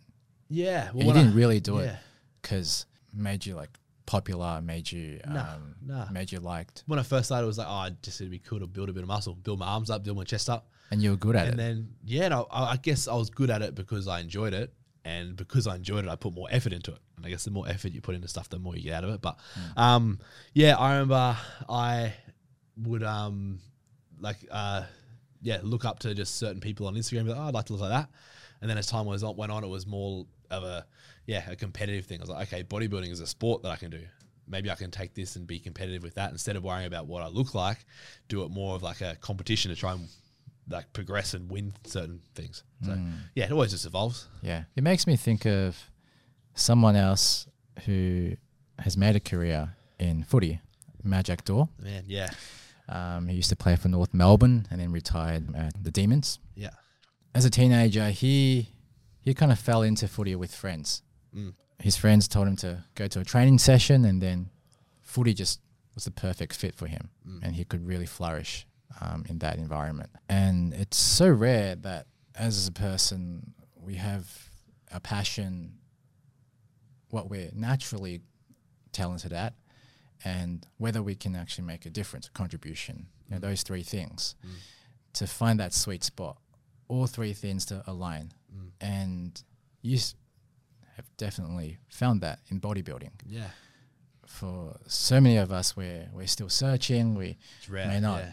actually love what we do. Mm. Um, can you tell us about that feeling? Um, It's awesome. Yeah, I'm grateful for it all the time because like I was just thinking about it yesterday. I remember I was just at home. I think I was just on my own, just cooking meals, and I was thinking like, man, I'm really grateful for what I do because I just really enjoy it. But the mixture of enjoying what you do, um, and then I guess having some sort of uh, genetic sort of advantage that's that favors what you do as well is awesome. And then obviously, yeah, being in a place where you can pursue it without any limitations is great. So yeah, it's rare to be able to find something that works so well. But I'm like, yeah, I'm grateful all the time that I've, I've found what aligns with me well, and the fact that I enjoy it. Before we close, is there one thing that you want to share with the audience from your heart? like we spoke before about, I guess, what message I sort of want to portray to people. I think the most important thing to take away from like us talking about my like bodybuilding career or from probably I guess what you're speaking about with most people you have on the podcast as well that have their own little avenues. I think the most important thing in life all around is to have like your thing. If you can find something that you can put all your energy into, Ah. it's I think that's like the most important thing. It can be bodybuilding like I do, it can be a sport, it can be something random, it can be like drawing, it can be singing, it can be whatever. I think if you can find your one thing and put everything into it, it like creates extra energy, creates extra motivation. You're going to develop as a person mentally and physically from it. So I think the most important thing is have like something to work on. Always have something to work on. Be passionate about it. Something that makes you one happy thing that you and love. enjoy it. And if you've got something to you can progress with, you I feel that's going to cause progress like internally as well, which Yeah. is probably the most important thing. So yeah, find your thing and do it. How do you So find that when you've tried many things and you still haven't really? That's the hard thing. I think you just got to keep trying, which is very it's easier said than done. Um, but yeah, it's hard because a lot of people say, "Oh, I want to have something to put my energy into, and I don't have Yeah. it." And it's sort of something that you have to figure out on your own. It's sort of hard to tell people, "Oh, okay, you can go do this then." yes. You're never going to know, but just be outgoing and being open to things, willing to take things in, and just give things a crack and go have a try at it. If it doesn't work, it's okay. Try something else, but don't just give up. Just find something, put everything into it, enjoy it, and that's I think that's the whole meaning of being alive. Really From my heart, I want to thank you so much. easy. Just to know you and let alone to be able to train with you, to see you thrive and so dedicated in what you do and love what you do, it makes me want to be a better version of myself. And it makes me think, oh, I may may not be so disciplined in what I say I want to do. And yeah, it just gives me that extra motivation. And to know that, oh, like you're so easygoing and, and you connect with everyone that, like, oh, like someone like you, you just go about your business and you're flourishing. Uh, you're doing so well. And I just want to thank you for inspiring me. I'm sure the listeners listening to you very pleasantly surprised by um, by your message, and yeah, just I'm really grateful that that that you're here. Yeah, I'm grateful you can take stuff away from me just doing my thing. if people can take stuff away from me doing what I enjoy, it's awesome. So I can't complain. Thanks so much, Callum. Thanks for having me on. Good fun. Perhaps till next time. Next time After- after the shows. Yep. Yeah, I'll be down for After you sure. take take home it. the title. I'll bring the trophies and everything in. Yeah. I love it. I love it. Sounds good. Cheers, mate. Done.